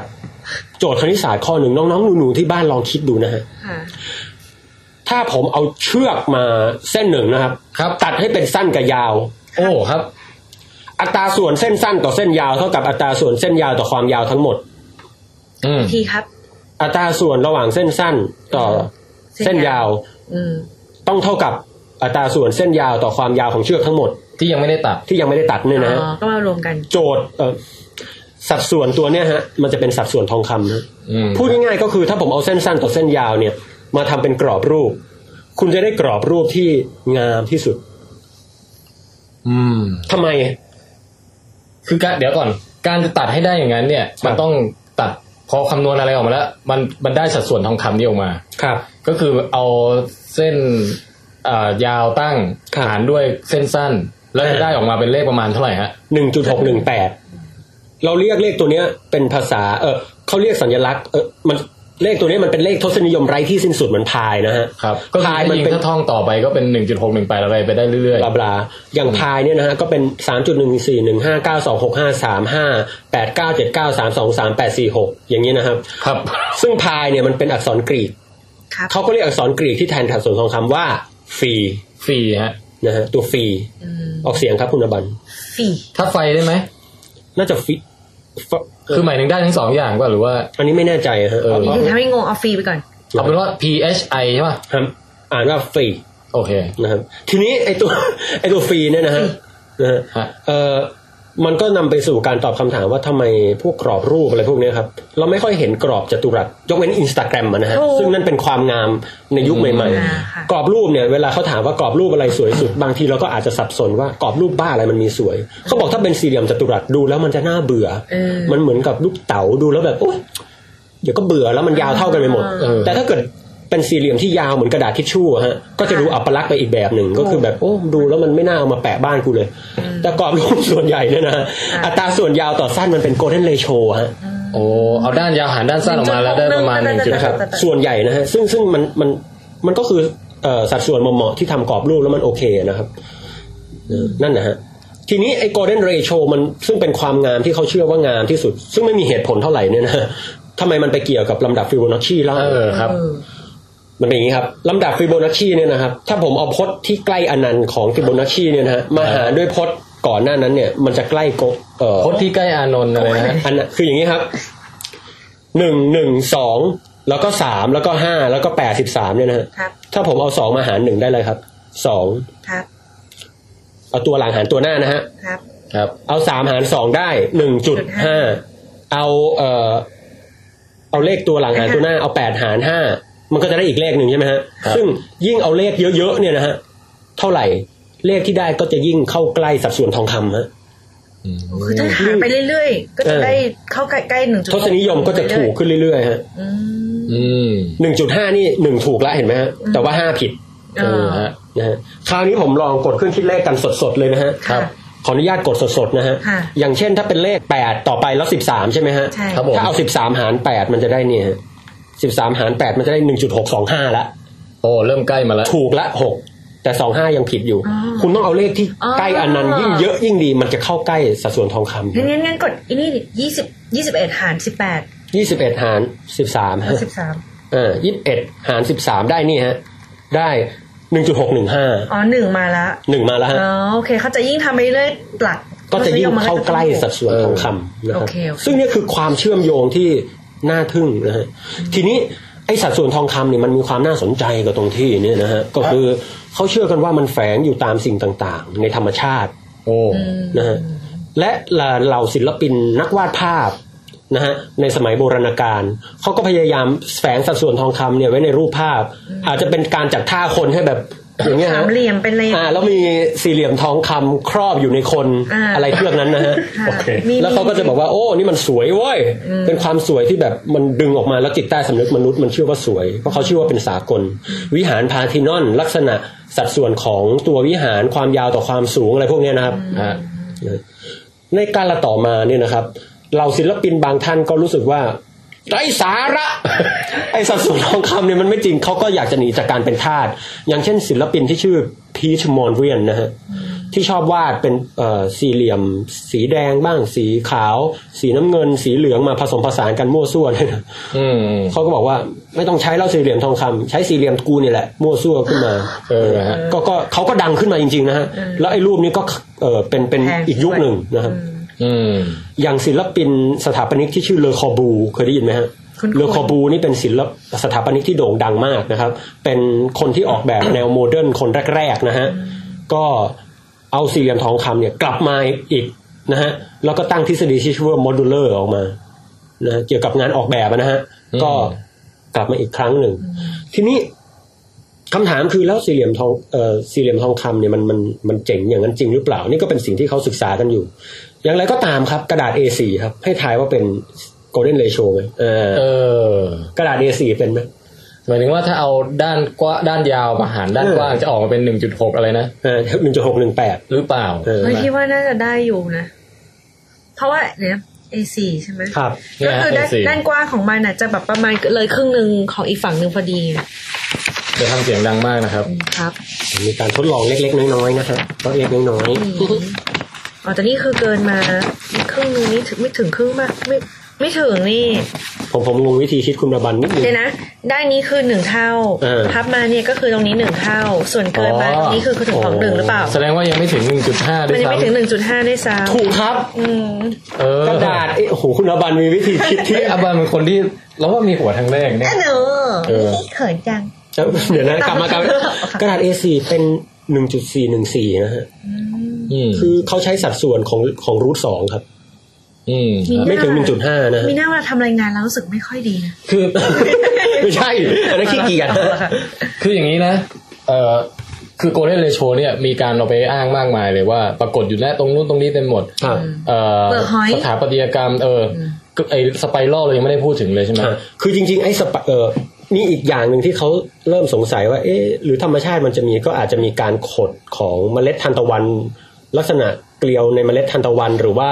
เปลือกหอยเนี่ยตัวอย่างชัดสุดนะครับ อืม ว่า อ่า มันเกิดจากสิ่งที่เรียกว่า golden spiral อืม golden spiral วิธีการสร้างค่อนข้างซับซ้อนนะครับ แต่ก็เกี่ยวพันกับสี่เหลี่ยมของ golden ratio มาลิงเรียงต่อกัน คือเนี้ยเชื่อว่า ถ้าให้พยายามอธิบายโดยไม่เห็นรูปเนี่ย มันยากเหมือนกันนะ เดี๋ยวนี้ครับผมคิดมาทั้งวันเลย เออไม่ไม่ก็เดี๋ยวใส่ เอาเป็นว่านะฮะ ค่ะ ไอ้เจ้าขดของสี่เหลี่ยมหอยนอติลุส หรือว่าหอยงวงช้างเนี่ยนะครับ บางคนก็บอกว่าโอ้เนี่ยมันเต็มไปหมดเลยแม้แต่หอยงวงช้างก็เป็น แต่จริง ๆ บางครั้งบางคราวเนี่ยนะครับ มันไม่ใช่ฮะ อ๋อแล้วแต่ อย่างเช่นขดหอยนอติลุสเนี่ยนะฮะมันก็ไม่ใช่ทุกตัวฮะที่เปลือกมันจะขดออกมาสวย คือ เป็น แล้วแต่ตัวไหนบังเอิญถูกไหมย นะแล้วอีกอย่างหอยนอติลุสเนี่ยมันใกล้เคียงกับสิ่งที่เรียกว่าโค้งล็อกการิทึมมากกว่าฮะมันมีโค้งอีกตัวหนึ่งที่เรียกว่าล็อกการิทึมสไปรัล อืม นะครับซึ่งหอยนอติลุสเนี่ยโค้งเปลือกมันเป็นแบบนั้นมากกว่า แต่บางคนก็เข้าใจว่ามันเป็นโกลเด้นเรโชไปเสีย อืม นะฮะ คืออย่างนี้ฮะ ครับ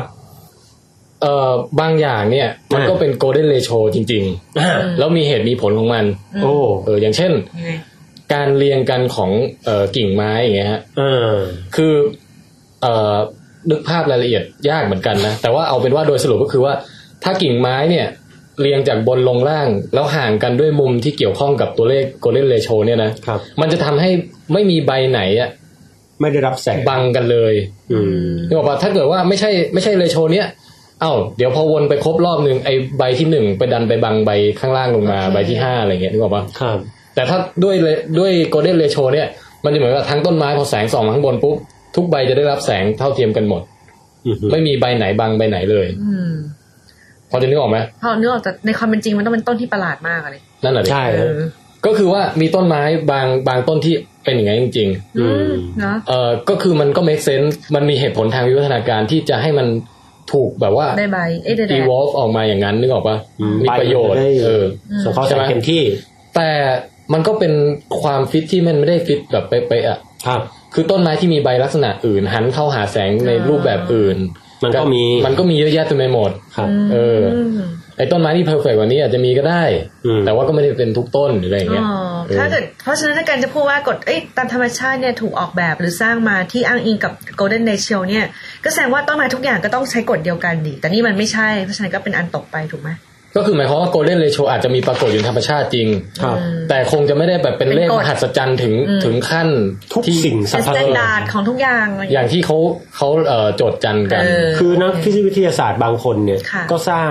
กฎตัวใหม่เป็น silver ratio ก็มีนะฮะ อุ้ยอันนี้น่าสนใจ อืม หรือว่าบางคนก็อาจจะบอกว่า โหมันไม่ได้มีไปกับทุกอย่างหรอกแหมคุณไปมองหาเดี๋ยวมันก็มีเองอะ เออ อย่างเลขหนึ่งสองสามสี่ห้าเนี่ย ผมบอกว่าเลขห้าเป็นเลขที่สวยที่สุดเนี่ย คุณ เออ มองไปบนนิ้วคุณก็เห็นละเนี่ยเลข ห้า อันนี้ อ่ะ หรือคุณ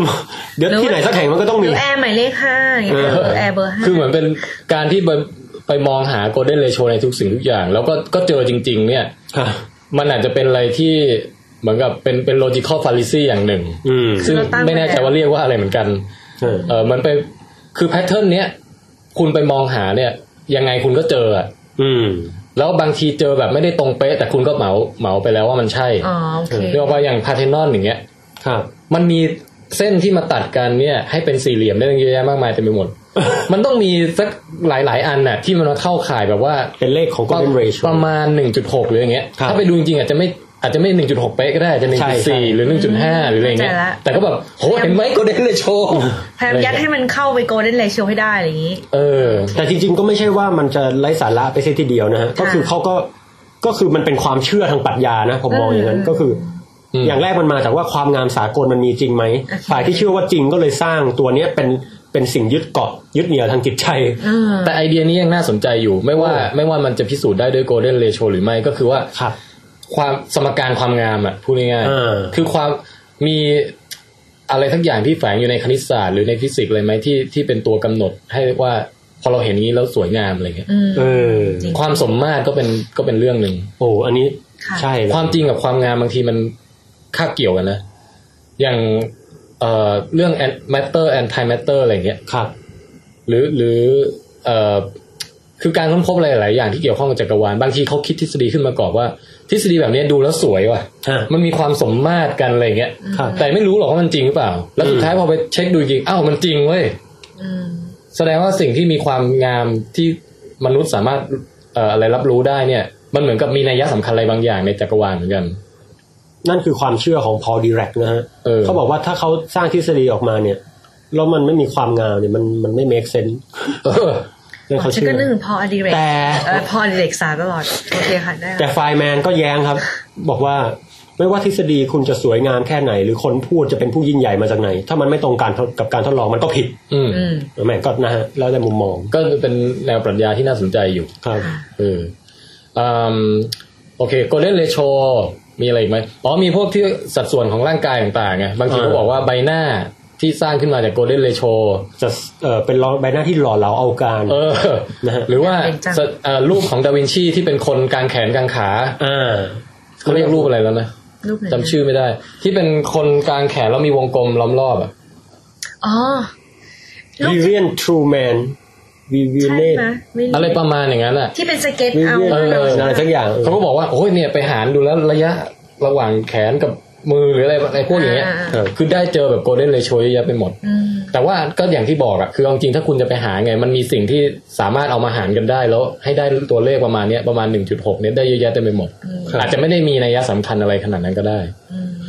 แต่พูดถึงไอ้รูปของดาวินชีเนี่ยผมก็ไปเจอความสนน่าสนใจของมันเกี่ยวกับในการดูดาวเหมือนกันนะครับ ฮะ คือเวลาที่เขาจะกะจำกะกะระยะห่างดวงดาวบนท้องฟ้าเนี่ยครับอย่างที่เคยเล่าจริงๆเคยเล่าไปแล้ว เคยเล่าเคยเล่าตอนที่ไปอพวช ฮะ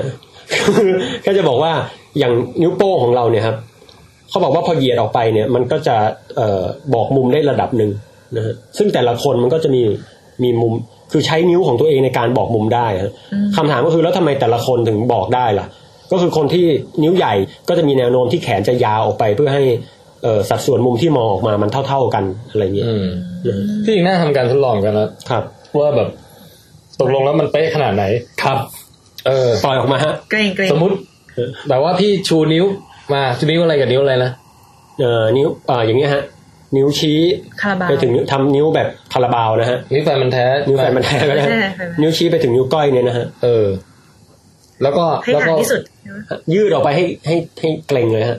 น้ำจะวัดยังไงนะว่าของพี่เห็นเท่านี้เราไปเทียบที่ตรงกับของแปงไหมหรืออะไรเงี้ย อ๋อ คือเวลาเห็นดาวดวงมันจะมีดาวดวงหนึ่งเช่น เนี่ยสว่างสุด คุณเอานิ้วชี้ไปแตะแล้วแล้วนิ้วก้อยยื่นมาทางขวาดาวดวงนั้นนะ อ่า คุณจะเห็นดาวอีกดวงหนึ่งนั่นแหละคือดาวที่ผมจะเล่าให้คุณฟังเป็นต้น อืม อ๋อเนี่ยเนี่ยคือถ้าเทียบตอนเนี้ยดูดูดูความกว้าง เอ๊ะ นิ้วพี่อบันนี่แหกเยอะเหมือนกันนะฮะเนี่ย แหกแหกเย ก อะ ว้าง ไป กว้างกว้างกว่าของผมอีกอะ ก็ เออ ก็กำลังจะบอกไงว่าพี่สงสัยว่าเป็นเพราะว่าแขนสั้นแล้วมันจะยิ่งแหกได้เปล่า แต่อย่างนี้คนลำไทยมันจะแหกได้เยอะเปล่าเนี่ยดูดิเอามาเอามาลอง แต่ตามหลักมันก็ อลอง ถ้ายิ่งแขนยาวต้องยิ่งยิ่งมุมใหญ่ใช่ไหม ใช่ฮะเอ๊ะคุณอบันนี่ แหกแหกแหกได้เยอะ เฮ้ยคุณอบันกว้างกว่าคุณแทนไทยอีกนะครับท่านผู้ฟัง เนี่ยถ้ามือซ้ายล่ะ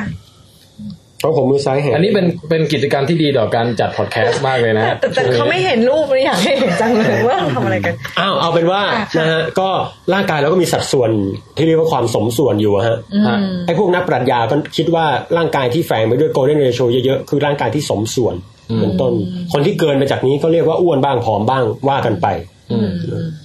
ก็สรุปก็คือว่า ฟิโมนาชีซีรีส์ก็คืออย่างนี้ ครับ โคเรนเลโชก็คืออย่างนี้ ซึ่งลิงก์กันอยู่ด้วยการเอาอนุกรมตัวหลังมาหารตัวหน้าที่พจน์มาก มันจะกลายเป็นใกล้ๆเคียงกับโกลเด้นเ t โชไปเรื่อย ครับ อ่าแล้วก็เอ่อมีคำกล่าวอ้างว่า หรือข้อสังเกตว่าเอ้ยโกลเด้นเลโชไปปรากฏที่นู่นที่นี่เยอะแยะไปหมด ๆอ่า ๆ เป็นกฎของธรรมชาติหรือก ฎ จักรของธร วาร ม ล ชาติหรือว่าเป็นตัวบ่งบอกถึงความงามอะไรก็แล้ว เรียกว่า แต่ เป็นความเชื่อแล้วกัน อ่าซึ่งบางอันก็